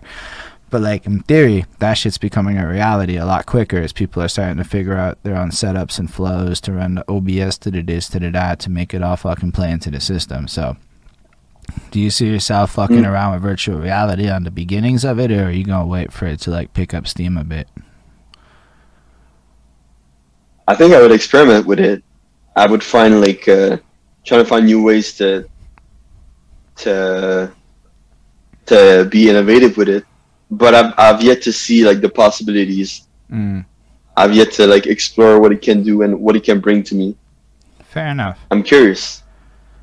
It's like to me, it's like whatever you can do on Twitch, you can do in VR. It's just logistics at this point. That's that's the best way I Right. can put it. It's because yo, Twitch is a channel now. If you take a channel and you call it a room or a space, I love your lights, man. It's fucking cool. My bad. No. I didn't know which one to put. Nah, it's dope. I ha I, I mine are like sitting on the, the like right over there, but I don't know where to put them because you won't see them anywhere in my camera angle. So I'm like, well, what the fuck's the point of these lights? But um, so yeah, imagine like Ambiance. like a Twitch or a Zoom call, but instead you're just in a room with avatars. That's basically what the fucking VR world is gonna be, just in terms of your imagination. And then it's like, yeah, Mm. so now you're just making beats and like imagine a screen in the room, like a fucking projector is like showing your fucking beat making console. like it's gonna be shit like that. It's gonna be fucking wonky but amazing. I like it. Mm. I don't know. I, I fucking I have miss it. I haven't touched it in a while because whatever life. But yo, VR is fucking lit. I feel like there's something bubbling there, and I want to see it happen. It's cool that you're excited. For about sure. Um. Yeah. Okay, so you start the Golden Coast era, and you you now you like your services and shit. Man's got prices. He's ready to go, but he's got the work to back it up. How does that evolve for you? And uh, just like uh, from there to now. Yeah, like your story. Well, after that, when I started to record people and then have the catalog and everything, I went to this school that's called RAC in in downtown for audio engineering. So it's a it's um I spent a whole year there and then I learned about all the aspects of like audio engineering, acoustics, beat beat making. It was like intense classes in person, and uh, that was like the, the next big thing in my life when I get to be around. It was small classes, fifteen people, but um, I got to be around people that had the same kind of vision as me. They had the same interest. Every day it was like school because I'm not a school person. I stopped. I dropped out of CEGEP after like a year, year and a half because the school like system and and barriers not really for me. Yo, can you expand And then How do you mean by that? yeah, man. I dropped out of Well, university I'm not- too, so like I kind of relate. Hmm. Well, I was in CEGEP, and what I was in is arts and letters, because I kind of wanted to get in photography and, and video, but not really. I just didn't know what was the options for me. So CEGEP was like I was walking around with people, young people who didn't know what, what they wanted to do. They just like Um, everybody was kind of brain dead, and I just didn't. I was just rocking around every day, getting that energy, and then I realized that it wasn't for me to to be in in a pool of people and the that didn't really like wanted to be where they're at. Mm. I just wanted to. I didn't like just the school structure, the school system, and for a while I wanted to go in life the producing uh, route. I was like, how can school be valuable to me if if I don't need a degree for it? You know. Yo, that's a big epiphany. So I, I didn't think. Yeah, I didn't. I didn't think it, it brought value to me, so I just stopped doing it. I like everything you said there. I didn't think it brought value to me, so I stopped doing it. People need to hear that one. That's a big time knowledge nugget. I dropped out of university too because, um, yo, Vince Price just showed up with the knowledge nugget on that one. Telling you, my guy, that's a big one. Because, yo, I was in psychologies and shit. I got into honor psych. I felt like super fucking cool. I got his fucking $8,000 bill. I, I, was like, yo, what is this? you know, I don't, it was like for the year or fourth. I don't remember. It was a fucking number and then I'm doing these classes and it was boring as shit and I said I don't want to do this and it was a big mistake to even go to university for me because I dropped out and I went to work and my life turned out pretty fucking awesome because there are alternative life paths available to people who choose not to want to go into the regular life systems. Yeah. So I love that you said exactly. that shit because you're you're getting lit, my guy. Your shit's popping off in my from my perception. so you made the right choice there and again, not to advocate that there aren't life like though if your life path includes school and your big dream includes school, then go to school. But exactly, it's a if you if you need it, man, it's it's a great university can bring so much value to your life. If you need to be like a doctor or a lawyer, if you need to have a, a certificate to be like a carpenter or something, do that. Mm. But but you know, if if my just it was my personal choice, my personal path. Didn't really. I did the math equation in my head, the epiphany, and it just didn't equal to having school in there. Yo, but you also no, just, just wasn't for me. But you also still went to school. just a different kind of school. Yo, I went to the RAC fucking tour. I went around that building. Uh, I don't know. I remember beige, yeah. beige walls. That's what I remember. Uh, so uh, like yellowish beige in some fucking room where they're like, you're gonna learn how to fucking logistically make sounds, and they pulled out like fucking a bunch of random ass items, and they're like, you're gonna score a movie like. Shh shh sh and I'm like, nah, I'm out. It's not me. I don't want this shit in my life. I don't really want to do this. But you went through. I don't know if you did that part, but you still went here. If I'm not like, and that's a legitimate place. I think Buds went there. I think quite a few people went to like RAC or at least one of the equivalents. Maybe it was Audio Technica, or no, nah, that's a fucking brand. Anyway, there's another musical technique. Musitechnic is another one that exists. Musitechnic. Yeah. Yeah. That one's like a flashier version. No, I was I was mind blown because. Oh, go on. I I yeah I think yeah maybe yeah, yeah but I was mind blown that I, for the first time in my life I was around producer people because I all all in CEGEP I was like the only person that I that in my group that really liked music that really made music. So the first time when I was in RSC, 15 people every day I got to be friends with that are passionate about music. So I was mind blown to be around that kind of energy in my life. Mm. But as I said, school isn't for me, and that was like kind of a school. So I didn't I didn't actually graduate from there. I went the whole year, and at the end, I I, I dropped. I got all the knowledge from that place, and it changed my life. But at the same grade as, as CEGEP or high school wasn't for me. I just I didn't finish. Yo, but you brought up like an important point. so the real value of university, if anyone does want to know, is um, is often not the uh, education; it's the networking.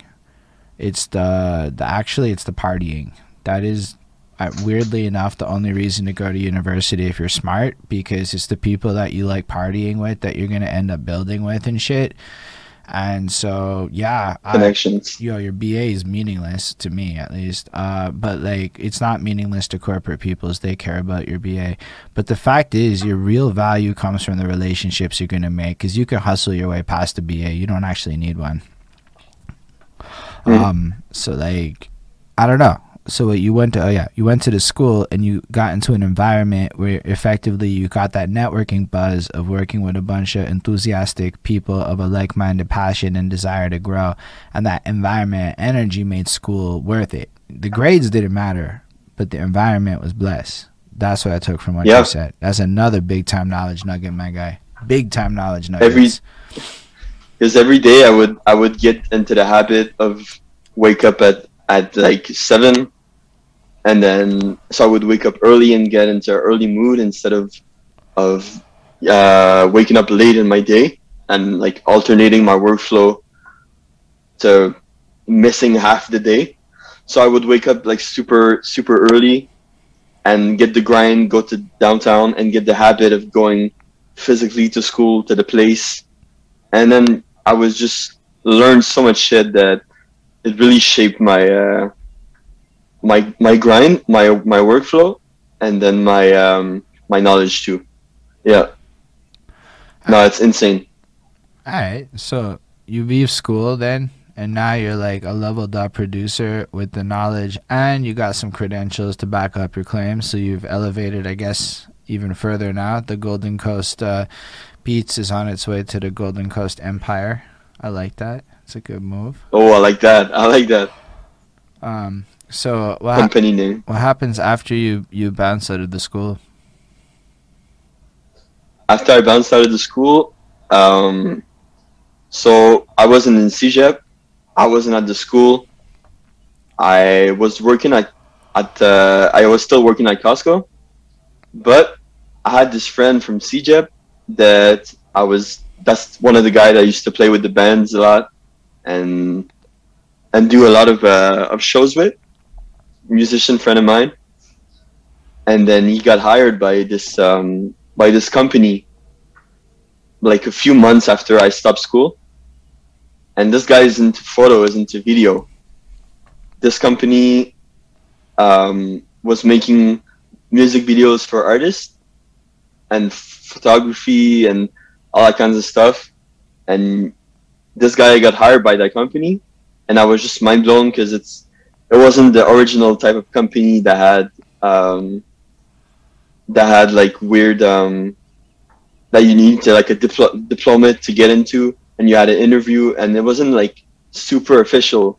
It was my type of like startup grind type of production house. So what I did after school, I got in contact with them. And then after like a few months, they hit me up and then I started working with them, the company Monstrosity. Yo, who's in Monstrosity? like who who makes up the Monstrosity So- crew? We're a very small team and uh, in the West Island. There's uh we what's fun about the, the team is we each have like a different skill set and uh, we have the boss the, the main uh, the main guy his name is pride but we have one guy for the um, for the scripts we have one guy for the for the video the guy elevated Yeah, the Cassidy. kid Cassidy. Yeah. We recently we recently hired him to be a part of the the company, and this guy he does the video. He's like one of the best to do it. We got one guy for the photos. We got one guy for the for the editing. So it's like we diff- we all have a different skill set, and we make up the monstrosity team. Yeah, that's fresh. And you're like basically a West Island, So that that's like a West Island conglomerate of media resources available to bang out excellent music videos of a higher quality than the next people's. That's, Yeah, exactly. And then the, I got hired with them just uh, with the knowledge I had with the school, with the grind I had with the artists, and with the the different style of beats that I make. I got hired with them to actually start a studio, recording studio, and Mm. a label company with them. Yeah, bro, that's pretty nice. label record. So like all it is, Yeah, so that's that.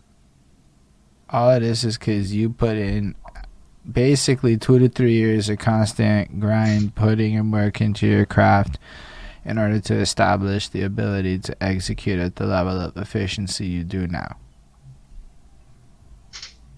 That's it. Yo, that's really fucking cool. Still, yo, how old are you today? I'm 22. I turned 22 on the April 1st. That's right, everybody. For what is it? Four hundred beats this year or whatever. Since you're like, fuck, man, he's grinding it out for real though. Like honestly, it's fucking incredible. Building a label, production shit, it's all making it happen. Just connecting all these pieces together. Like it's it's pretty remarkable to me to see this kind of stuff happening in the city. To see all these different little pieces working together. Just just creating that. Um, yo, that's a good question that Ismail asked. Um, which rappers do you want to produce for? One of the type of rappers I want to produce for is people who who have the you can tell they have the natural the natural hustle. So that's why I got in contact with Hoshe with with 40 mil. These guys, you just can tell they have like they don't want some like a label to do the work for them. They put in the work so much and they believe in themselves that they're on their they're they're on their own wave. They have the mentality to go for it, and that's really the kind of people that I want to work for. That I want to work with. Right. Yeah, Yeah, with is a better word. It makes you. you yeah. I didn't want to say word man. for. Fair enough, man. Though I appreciate that Oh, language he- distinction. He Um, knows O'Shea. Yeah, yeah. Yo, he comes out. O'Shea is super yo, cool. Ismail's there for like every stream, pretty much since he found out we're streaming. The. OG. Yo, Ishmael is the realist. Plus, he's he's five one four right now, so like he's like a fan in the city who already likes your beats off the cipher. Who already like you know like it's fucking cool. Like that's um that's why it's really fun to have you here because like a whole bunch of people have rapped on your shit in my face. Not to say it's shit. Like I'd say Oh man, I've seen at least 15 Yeah. to 20 people rap over your work at this point, and everybody fucking enjoys the experience. So it's like, yo, Golden Coast Beyond is something for real, reals. And then, like, bro, I'll it's make, so fun. which It's so fun to watch the ciphers. Like you and the other rappers, just like the ideas that come out, the the type of um, freestyle stuff. It's just so fun to watch, man. I appreciate that, but for me, it's like so fun to watch you making moves, to see y'all y'all doing your thing. Like Cassidy's an interesting character. Like I made friends with the elevated visuals peoples this year, right? So for me, it's like all of a sudden I'm I made friends with Hoshe, I made friends with some of those dudes, and then I'm like, yo, Golden Coast Beats with these dudes linking up with these dudes, and it's like, yo, look at that, man. Like look at all these shits. And at this point, we'd already booked the interview, and I just saw this happen, and I'm like yo, Golden Coast be making moves because all those other people be making moves. That means he has to be making real moves. So I was like super hmm. like, it's cool to see. It's just cool to see all these people, you, especially how everybody's kind of just leveraging shit like Instagram and regu- regular ass shit to like network and make things happen in their life. How do you Instagram? Do a basics, pretend like, because there are literally people in my life that do not understand how to do this on Instagram. You go oh, back yeah? to you like your beat making beat pack thing that you described very early on. Believe it or not, the experience of going on Instagram from a Facebook reality, it feels like when you started beat making and you saw the beat packs. That's the whole. Exp- it's it's fucking overwhelming and shit. I barely understand filters and shit. I know. like even like yo, I hate it. Uh, TikTok is still scary. I'm not ready for. T- if I would do TikTok, if, No, if I had a person who edited my TikToks and told me what goofy shit I'm supposed to do, I would do all the TikToks. but yo, TikTok, you can get the type of organic reach you can get on TikTok Bro, it's insane. you have to like know how to do it. Like it's like it's reached a point where you can't just like film your fucking cat and do it. If it was that easy, trust my bullshit efforts would have worked. Nah, you need to like do like I because I watch it, like I see it. I, especially I like the impact of TikTok on music is riveting, right? So I'm like, yo, how's Megan Stallion keep? Oh, Megan Stallion's crushing on TikTok, like that, yada yada yada yada, and then the girls is all dancing and shit, and you're like, yo, she's crushing these songs, right? Mhm. But then I'm watching all these people, and they know how to edit videos and do angles and shit, and I'm like. I don't know how to do any of that shit. That's where it's like other people tell me what to do. Please tell me what trend to follow. How am I supposed to know which of these fucking TikTok trends is gonna be the hip one with 19 year olds where I look funny doing it because I'm old? You know what I mean? Like I'm out. I'm tapping under that shit. So bring that back to Instagram. bunch of people feel that way about Insta. But like a lot of us need to be on Insta because we need to be linking up with amazing people like Golden Coast Beats. So how would you like go search for people? Like how do you actually do that? Well, on Instagram, what happens is I have a routine. Um, it's like a like a workout set you do. It's just like like steps, and it's it's. I try to not to make it robotic and make it organic. But what happens is every day I reach out. I have like a, list of things to do. So what you want to do is like, uh, for I wake up, I send two messages to followers that follow me, like like genuinely thanking them because I I couldn't like have I I I just like uh, appreciate my audience. I send out messages to two people and I'm like, yo, I really appreciate you following me. Uh, you helping my channel grow and and and it means a lot to have someone like you. And then so you got to do that. You got to have a post every day. Um, lately, I don't follow it as much, but I used to post every day, like one post and one story. Because the consistency for me is really the key. That's how people are gonna get to know your stuff and and get to have like a like get to. It's like seeing a friend every day. You get to see your friend every day, and then the relationship of the consistency and and doing that every day is just is that going to be um, building a, a genuine fan base. So it's posting every day, and it's uh, the the targeting hashtag uh, side of things too.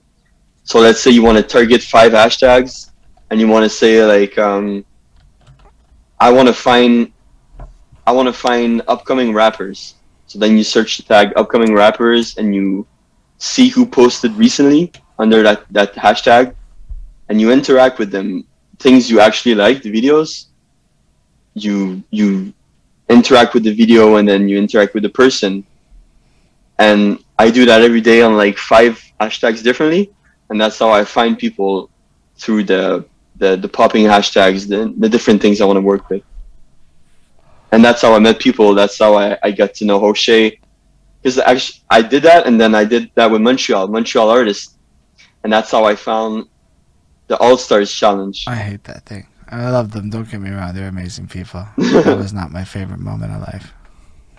but for producers, man, this is a this is a nugget because what happens is you have yeah you have a pool.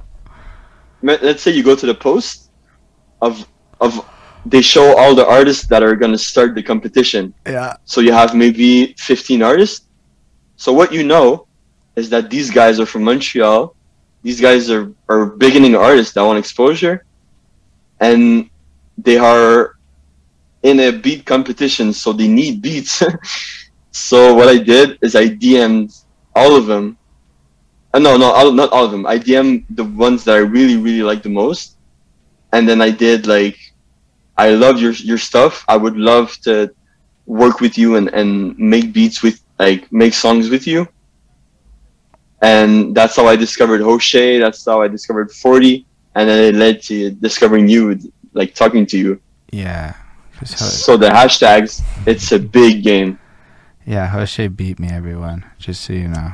That's why I don't like this. It's like, yo, too many people are gonna go around, and it's like I have this like fucking I went toe to toe with this fucking Jose kid, and yo, I tried so hard, dude. You don't understand how hard I tried to win that thing, just to get past that round. I was like, I can't be losing in round one. Yo, 140 people to his 160, and I'm like, that's fucking rough. I tried so hard, and I could. Then I'm like, I'm never doing this again because I'm never gonna Yeah.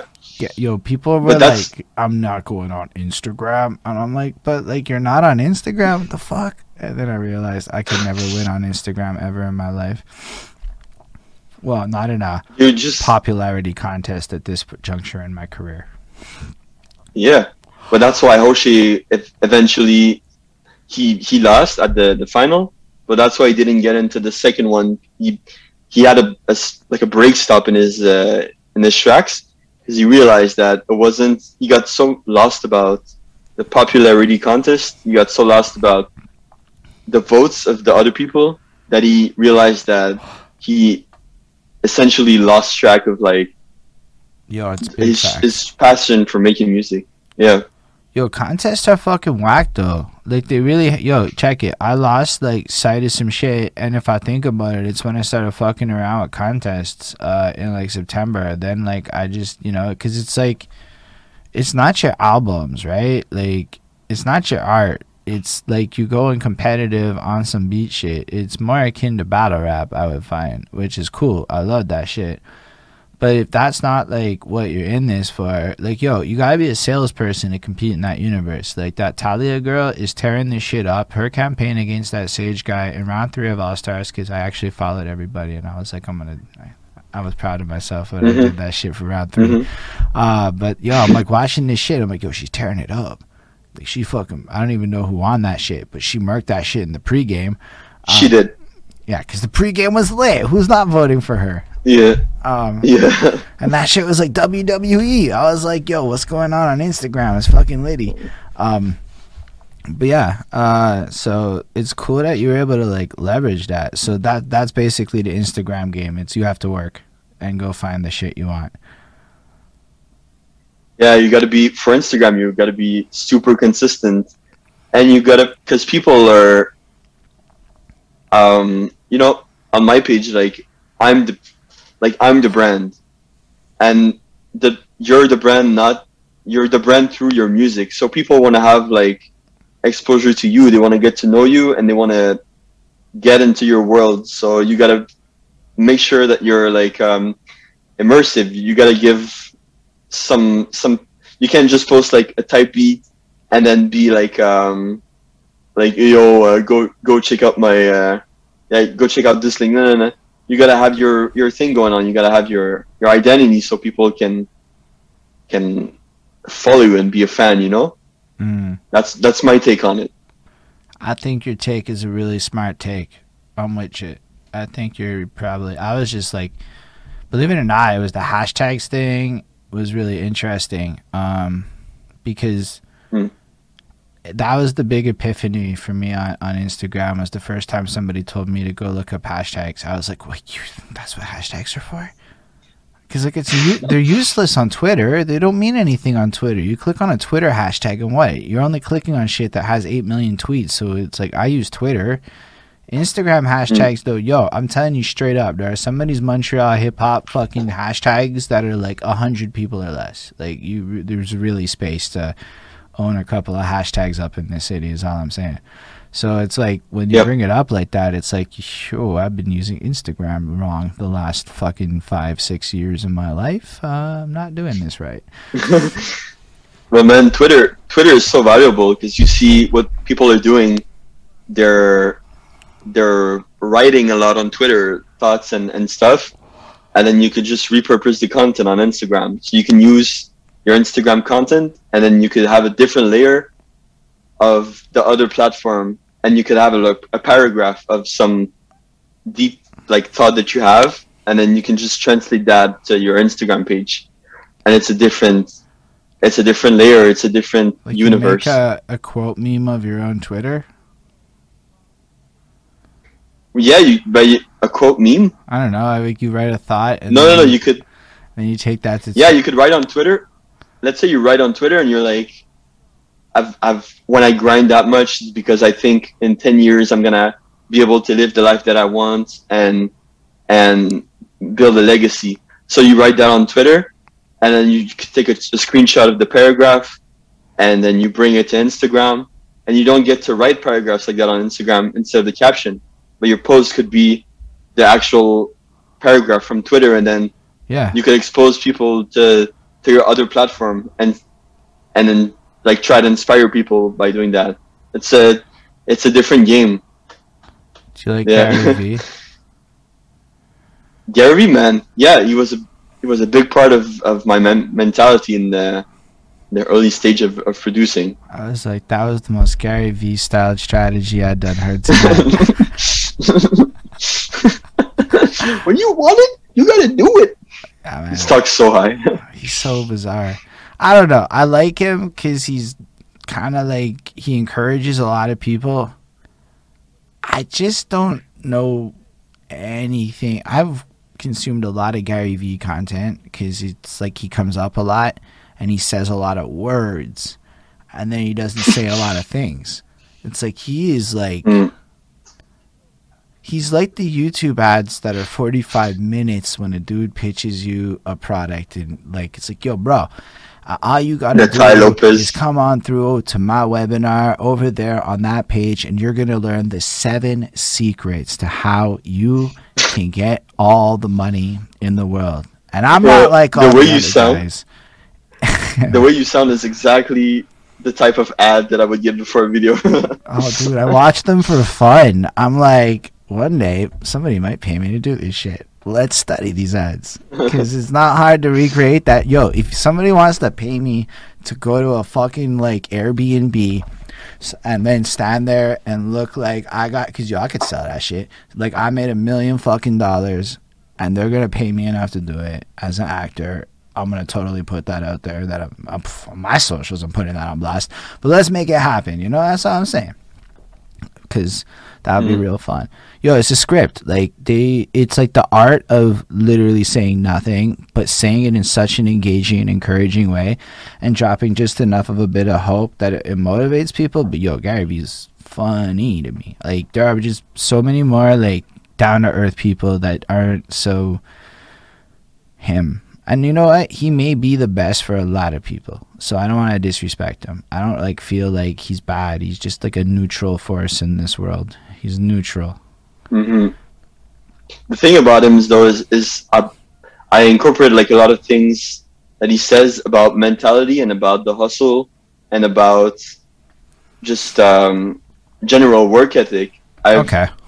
I didn't have that mindset in the beginning, but I was thinking to myself, if you let's like you don't speak Russian in the beginning, but if you expose yourself to enough Russian, then you're gonna learn the language and you're gonna be able to be fluent.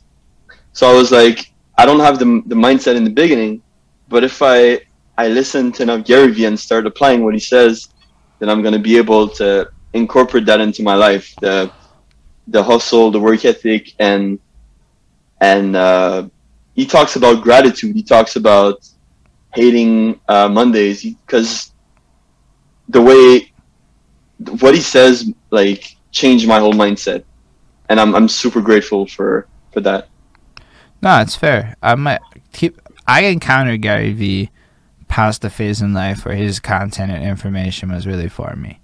I already knew how to work ethic, so I'm listening to him and I'm Mhm. like, "All right, guy, what's next?"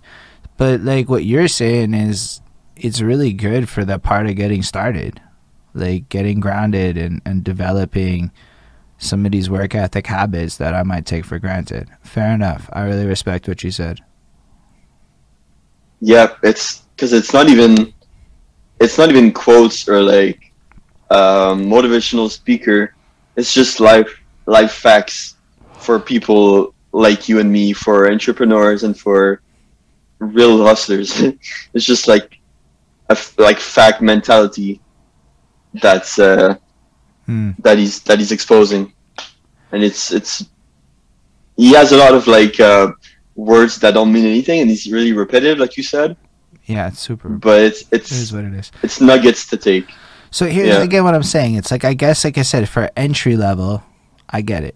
Like it makes a lot of sense to me now. I didn't really keep in mind the framing because yo, compared to like everybody else that pretends to be Gary Vee, he's like a fucking like my. I like, like I said, it's neutral. Like I don't dislike him. It's just he's not really gonna get you to like the next tier, so to speak. You know, like he's just a good Yeah. way to get started.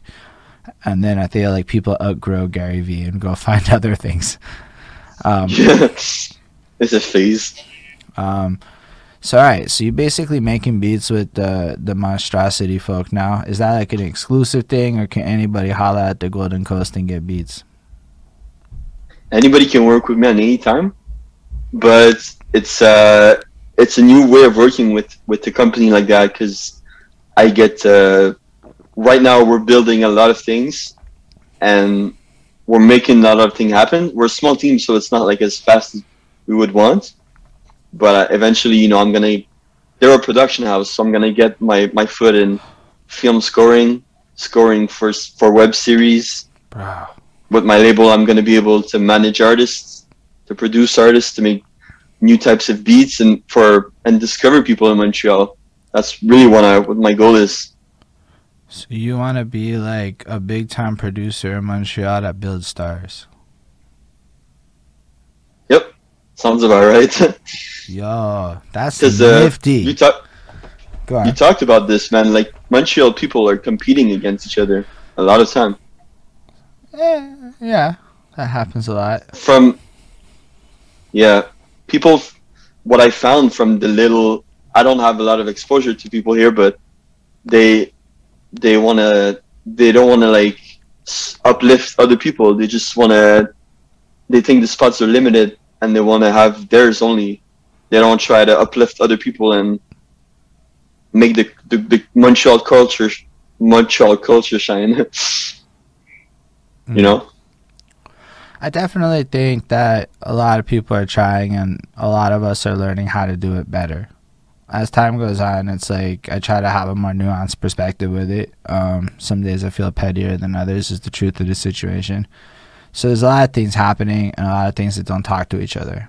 Is is my thing. So I feel like everyone's just used to this way, and we're all kind of like reinventing this new way. Like, like there's there's quite a few versions of what you're doing that I think are happening now, and I think it's actually really important. And in different places, in different parts of the city, and and a lot of people are making all kinds of music here. Like there is, how much how many rappers do you think are actually in Montreal? If you had to guess with the perspective that you have, How many rappers are in Montreal? yeah. Man, Like if you had to put a real number, the number yeah. I would say it would be in the the the the to around like 50, 100,000.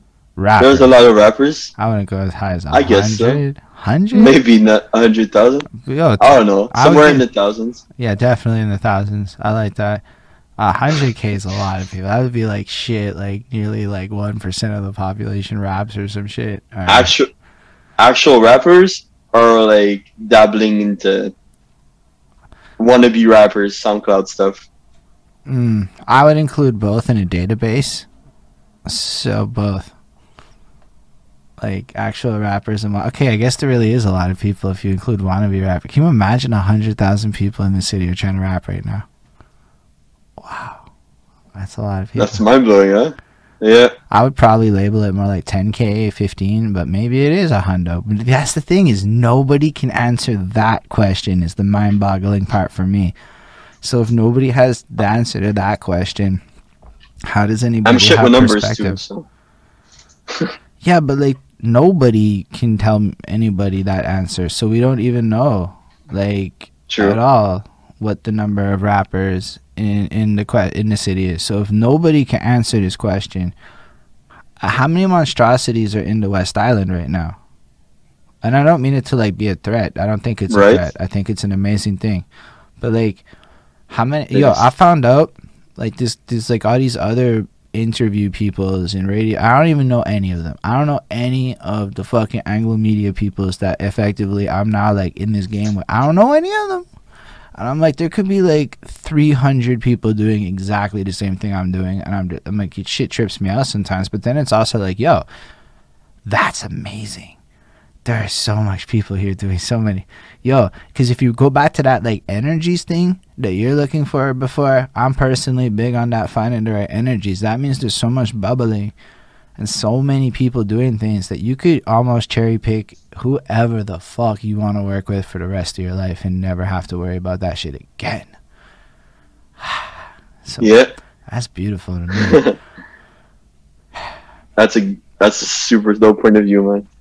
I don't know. I've been thinking about a lot of things lately. Sometimes, like you, you look around and you realize that, like, even in, t- to every, there are people who I'm the villain in their story. No matter how much I want to be the hero in everybody's story, it's not it. There are people who I'm the villain. I'm the asshole. I'm the one who snubbed that person. I did the things that I did to whoever, to whoever, and sometimes I think about that too. So it's like, nah, it's really important to find people to vibe with that makes sense. And if we were living in Mm. like Ohio or some shit where there's like 17 rappers, like, dude, that's all you got. But like, yo, Montreal's got, like we said, at least thousands. So it's kind of beautiful to me to think about the fact that like, it's like we could almost make a Tinder for rappers in the city. There was like a really shitty Bro. one I found one time. What? Tinder, Tinder for rappers, that would be crazy. I mean, you'll find a beat make. I know there's like a really shitty app that I had that did it. It was just spam. It would be Spam City. Vampr. Yeah, it was just Spam City. I'm on Vampr. I tried it. Spam City. I didn't like it. I discovered I discovered a band through that. I, I I found a band. Me and the guy I said before, my friend from CEGEP. And it was like two people from Laval, and we did like two rehearsals with them. It was weird people, man. You, we find weird people on the app. It was We more. just like, don't know. It was more like I. I just. I was curious about every because that was the era of Tinder everything. I don't know how else to put it. There was weed Tinder, as in you could find smoking buddies on Tinder. It wasn't Oh. a sex app. It was like weed Tinder back when it was illegal and it was cool. Um, then it was like all the Tinders, like everything. But it wasn't like for sex. It was just pick a niche. They were trying to make Tinders out of it, and that's what Vampr was. It was the Tinder for musicians. I I also ended up on like a LinkedIn Tinder where it was like for professionals, and it was just awkward. It's just like it ends up being like Tinder, just a bunch of random weird shit, and then maybe you get lucky. That's so weird. Sorry. That's so weird. yeah, no, it didn't work out. Nobody wanted that. So it ha- I don't know. I don't know how to do it. I don't know how to like take. How do you take fifteen thousand rappers, let's say, and organize that? How do you figure it out? How do you add perspective to that? I don't. I don't know. That's my big challenge. You talked about- life. I heard you talked about that before, man. The database of because we don't know for a fact how many like Yeah. rappers in Montreal, and there's not. It's not like there's like a platform to to discover that. So imagine a platform of of exposing all the new talent in Montreal with, with the rap community, and then you could build an actual database, and you could know if it's active with the age, like what age to what age, and then you could have target audience. Mm. There's a lot of potential there, man. Yo, it's so complicated. Yo, I make it sound okay. It's easy to collect the data. It's hard to use the data. Yeah. Mm. Second, everybody knows you have their data privacy, blah blah. It's it's com- I don't know. It's it's a it's a weird one.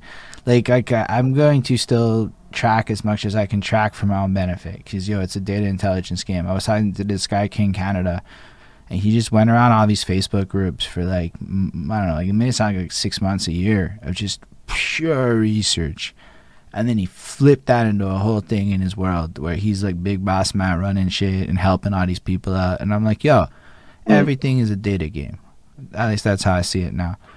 Um Yep. you all do you all I don't think I, sorry go on. I, I don't think like the data should be kept because it's not a question of who has it is like what you do with it. The data i think it's it's would be a good thing to be like common knowledge but at that point how what do you what do you know what do you do with the information you have on the numbers of of this genre of rappers in montreal you know? How do you use that to bro but it's even bigger than that. What do you do like Yeah. think about like the expose this is like just on a real front like now all of a sudden it's like all the data is there everybody knows everything that's gonna like be a weird situation when everybody has perspective like all of a sudden everybody's gonna be able to know what the average views of Montreal is, what the average followers, and all of a sudden everyone's gonna have real perspective. And I can tell you, I'm not doing well on those fucking charts. I'm not doing well. I think a lot of people are gonna go, oh shit, and then we're gonna see the French side, and that I don't know. Are you big on the French side too? Do you like fuck with the French folk, or are you just on the Anglo side? I haven't found much French people to to connect with with music because they're all like uh, they all follow the trends of like uh, Enima, Booba, and then La Fouine. So like a very very like underground type of trap. Mm. So I, I haven't found much people in, like French on the French side to connect with, but that's still coming. So you want to, you just haven't had the opportunity to find it yet. I respect that. Yeah. So yeah, um, what are some of the big plans that you have for the next year? Like, what else are you up to that you can describe?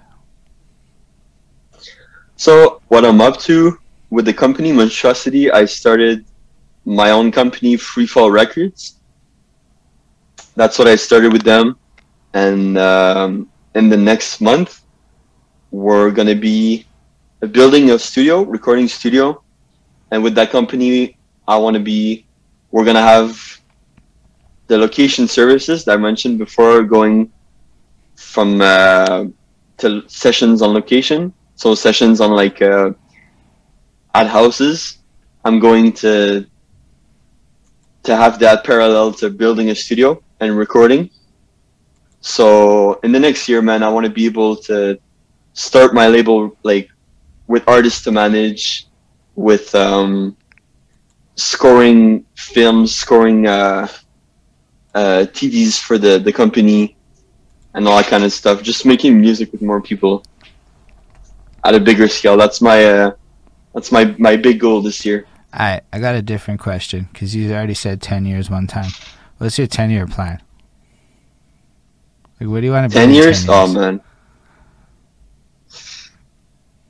thirty-two, man. Oh, that's Wow. still younger than me. Shit.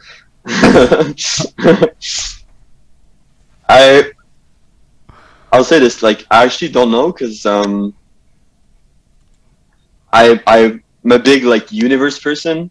I'm not I, I wouldn't say like I'm super spiritual, but I believe that like that's like without like saying like all the extreme shit like deaths or or whatever. But I, I believe really that everything happens for a reason, and that things are like what I'm I'm I'm a big fan of like letting things happen to me. So I just you I just let like the universe do its thing. But in 10 years what I would want to do is be like a big name producing for for big people and have a lot of success like in Montreal with my my record company. But I'm I'm I'm going to let things happen and, and see how it rolls. Yo, it's incredible that you got to an answer, my guy. That's big. Yo, that's big. I'm sorry, but you ask a hundred people, "What's your ten-year plan?" and they really can't land on something. That's that's really impressive, man. Uh, you're you're a pretty incredible dude. I mean, already you're you've somehow positioned. I don't say somehow, but you've lived a life that allowed you to develop the skill set based on discipline, work ethic, and habit to attract the right kind of people to continue to elevate your world. Because it isn't just like, you know, you you know, people just showed up. It's like, nah, you stand out. You're noticeable. You're like golden close. Even chatting with you is a, an experience. You know, you're fun. You're personable. Your customer service is on lock. Right? Like it's real. Same to you, bro. Yeah, I try. Uh, but no, it's like a skill, okay? Like if this guy has it, he's so fun with it. And I'm like, yo, he just makes you want to talk to him. And I'm like, not everybody makes you want to talk to them. And I'm like, yo, that's probably the future. So VR is like that with avatars and voices. Yeah, true. yeah, it's gonna be lady. Um, yeah. So yeah, all of your links and stuff are gonna be in the description. They've been floating throughout as they normally do. Um, yo, it's like Friday, so I don't have the same level of steam and energy to go on no four-hour adventures at this point. I think the energy is fucking cool. You are a wonderful person. The official Jaden, who I believe is who you were talking about before, just shows up right at the point where I'm like, yo, let's wrap it up. like, Jaden, yo, shout out. that's the That's the Toronto guy. So, yeah, you said him. Yo, I believe so. so I believe that's so. who it is. You guys did three tracks together. One of them was a drill. The next one was two other genres. We did. That's the guy, right? We did. Yeah, man. We did a pop song. We did like a pop summer vibe. We did a pop dancey track. We did a drill track with a guy from the UK. We did emotional trap. This guy is a beast. He's like so versatile. Man, he's he's super young too, bro. He's crazy. Yo, what's super young mean? What is? I don't know. He's insane. You're saying super young. Does that make him like super duper young? Because I think you're. I think young. Well, you know, it's fine. It's his age. It's I'm not fine. sure. Young Correct me young. if I'm wrong, but he might he might be seven. Oh my might be gosh. 17. That's like super duper young for reals. And that I am not sure. Yo, I love it. I love how much talent is in this fucking. Because I guess you said Toronto, so Canada. It's like a little past the city, but they're like the sister place, you know. Like Toronto's like where you want to Yeah. go, you know, a little bit. Not like in, in, in like totally. The guy Yo, straight up, shout out official Jaden, just like that. Met the kid. 16 artist. I was 17. Yeah. So you linked up on Instagram, made magic happen, hustling, ambitioning, creating even rules of engagement for the gram in order to ensure that you have the growth, the professionals, and the desire. You stacked up so many fucking beats that you're good forever. You can put up your little picture, little graphic things with a song beat playing. You good. You set with original content. You got the thoughtfuls banging out all line. You're in, you're already like your companies pay people like you to do consulting. Okay, like for real, look at corporate consulting for social media. there is money in it for you if you want that life as another Wow. side hustle. Because yo, straight up, I got paid to go to a university course to learn less interesting shit than what you've taught us about social media in this um, situation. No way. Yeah, no, dude, you don't even understand, man. People just like like for you it's more intuitive than it is for me and for me it's more intuitive than it is for my bosses and for my bosses it's more intuitive than like grandmas and shit. But like everybody's in this big melting pot so imagine bureaucratic systems of people. They know they have to do well on facebook. They know they need a group. They're like what do i do with my group? And that's where you come in and you're like yo i'm just younger than you my guy and you drop interesting shit on them so like software companies and shit I would not like fully say you want that life, but the consulting version might be litty for you. Where you walk in, you sit down, you do a little PowerPoint, you walk out with some money, they get a little knowledge. Those are real things that people could do, you know, with the knowledge acquired in this whole Yeah. thing. Even like engineering services. I know for a fact we've outsourced to like people like you to do mixing and mastering or to like like let's say my company like we make tutorial videos for software who's gonna make the score? Like who makes the stinger? The we have a do do do do do do do. doo, doo, doo.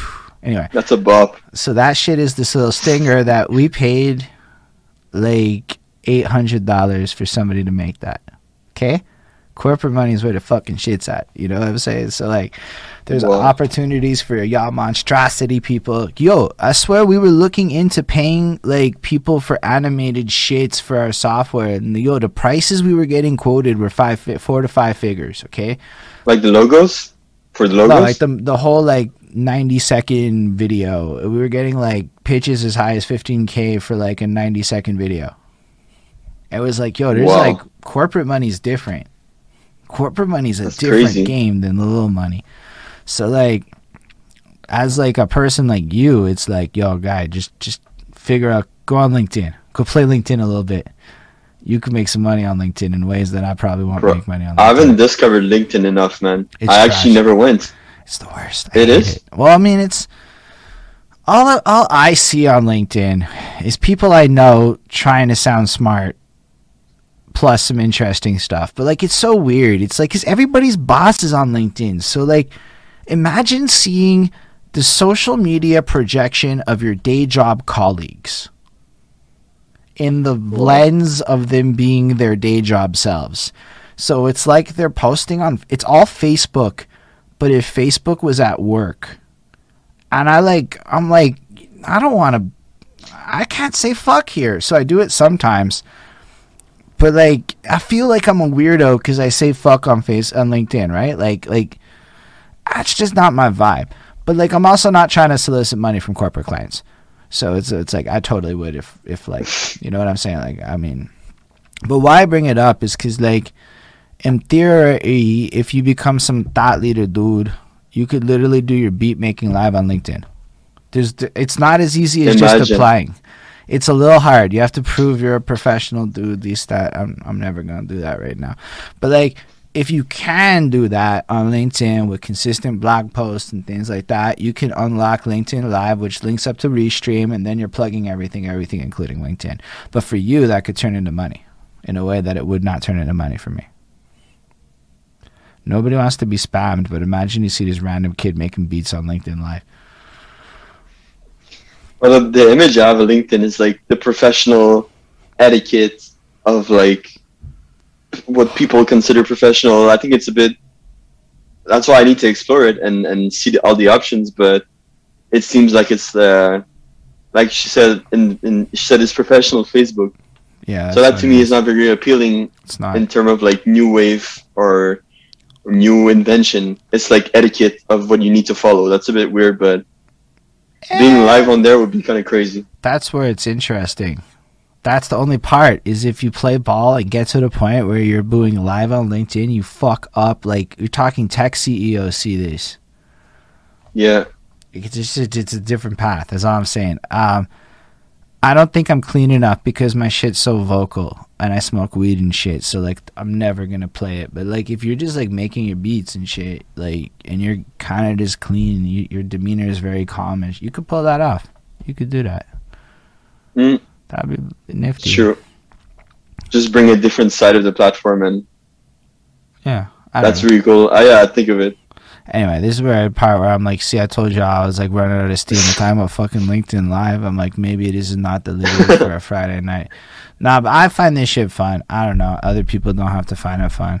I do think though that you were a wonderful guest. I think it was really, really enjoyable to talk to you and to learn about your endeavors and everything that you're up to. I think that people should hit you up for beats uh, at a Golden Coast. I like that. Uh, Yes, sir. Golden, that was the thing that like seriously caught me the most was a Golden Coast. I was like, "Whew, that's nice. Um, so That's the official name. That's the official uh, nice, nice producer name. I wasn't sure. I just saw Golden Coast Beats in half the places, so I rolled with that one. And then I saw a Golden Coast there, and I'm like, I couldn't tell which one it was. So both of them, uh, whatever. I don't know. So I'll go with a Golden Coast, I guess. Uh, whichever one you'd prefer, because you're the, the guy. But yo, that was not clear to me. All right, so it's a Golden Yeah, man. Fair enough. Um, so yo, thank y'all for for watching as well. Thank you for coming through. Do you have any last words for the peoples? Man, I'm just wanna. I just wanna say what you're doing with the Twitch, uh, the Twitch channel is just so so sick to watch, man. And it was super fun because you're a cool guy. It was nice to be on here. Super nice experience, I Appreciate it. and I that. just loved it, man. Thank you for saying all that. Um, yeah, what I was hoping for was you'll go click on his links and support the man's and copy shit and support his vision and follow all those Instagrams. The free for all, free for all, free. Fuck, what is it? Free for all or free fall? Free? Fall Records. Free fall. Wow, I fucked that up real bad. This is where I'm not the best at this. But nah, it's all right. Um, it was amazing having y'all too. Everybody that came, including you, Mister Official Jaden, at the end. It's always great to see people coming through and showing love like that, and just being a part of this. Um, thank y'all in the future who are watching this as well. Y'all are wonderful too. Whether it's on the Clips channel, whether it's on whatever channel it's on follows, like, subscribes, whatever. Special thanks to the patrons. It's Milk Amsu, Chris Power, Jonathan Barnes, EJ Black Hurricanes, under William Scribble, Scribble to help support what we do. If you're on Amazon Prime and, or sorry, if you're on Twitch and you like what we do and you have the Amazon Prime, it's super free to subscribe. And then in the future, you can hit that patreon.com slash behind suit. On that note, we are going to raid Willie, who, if you make music, you can send your music to, and he'll play it Friday nights at 8 over at Kicking It Live. And he's live now, so we're going to go ahead over there, everyone. So y'all live long and prosper.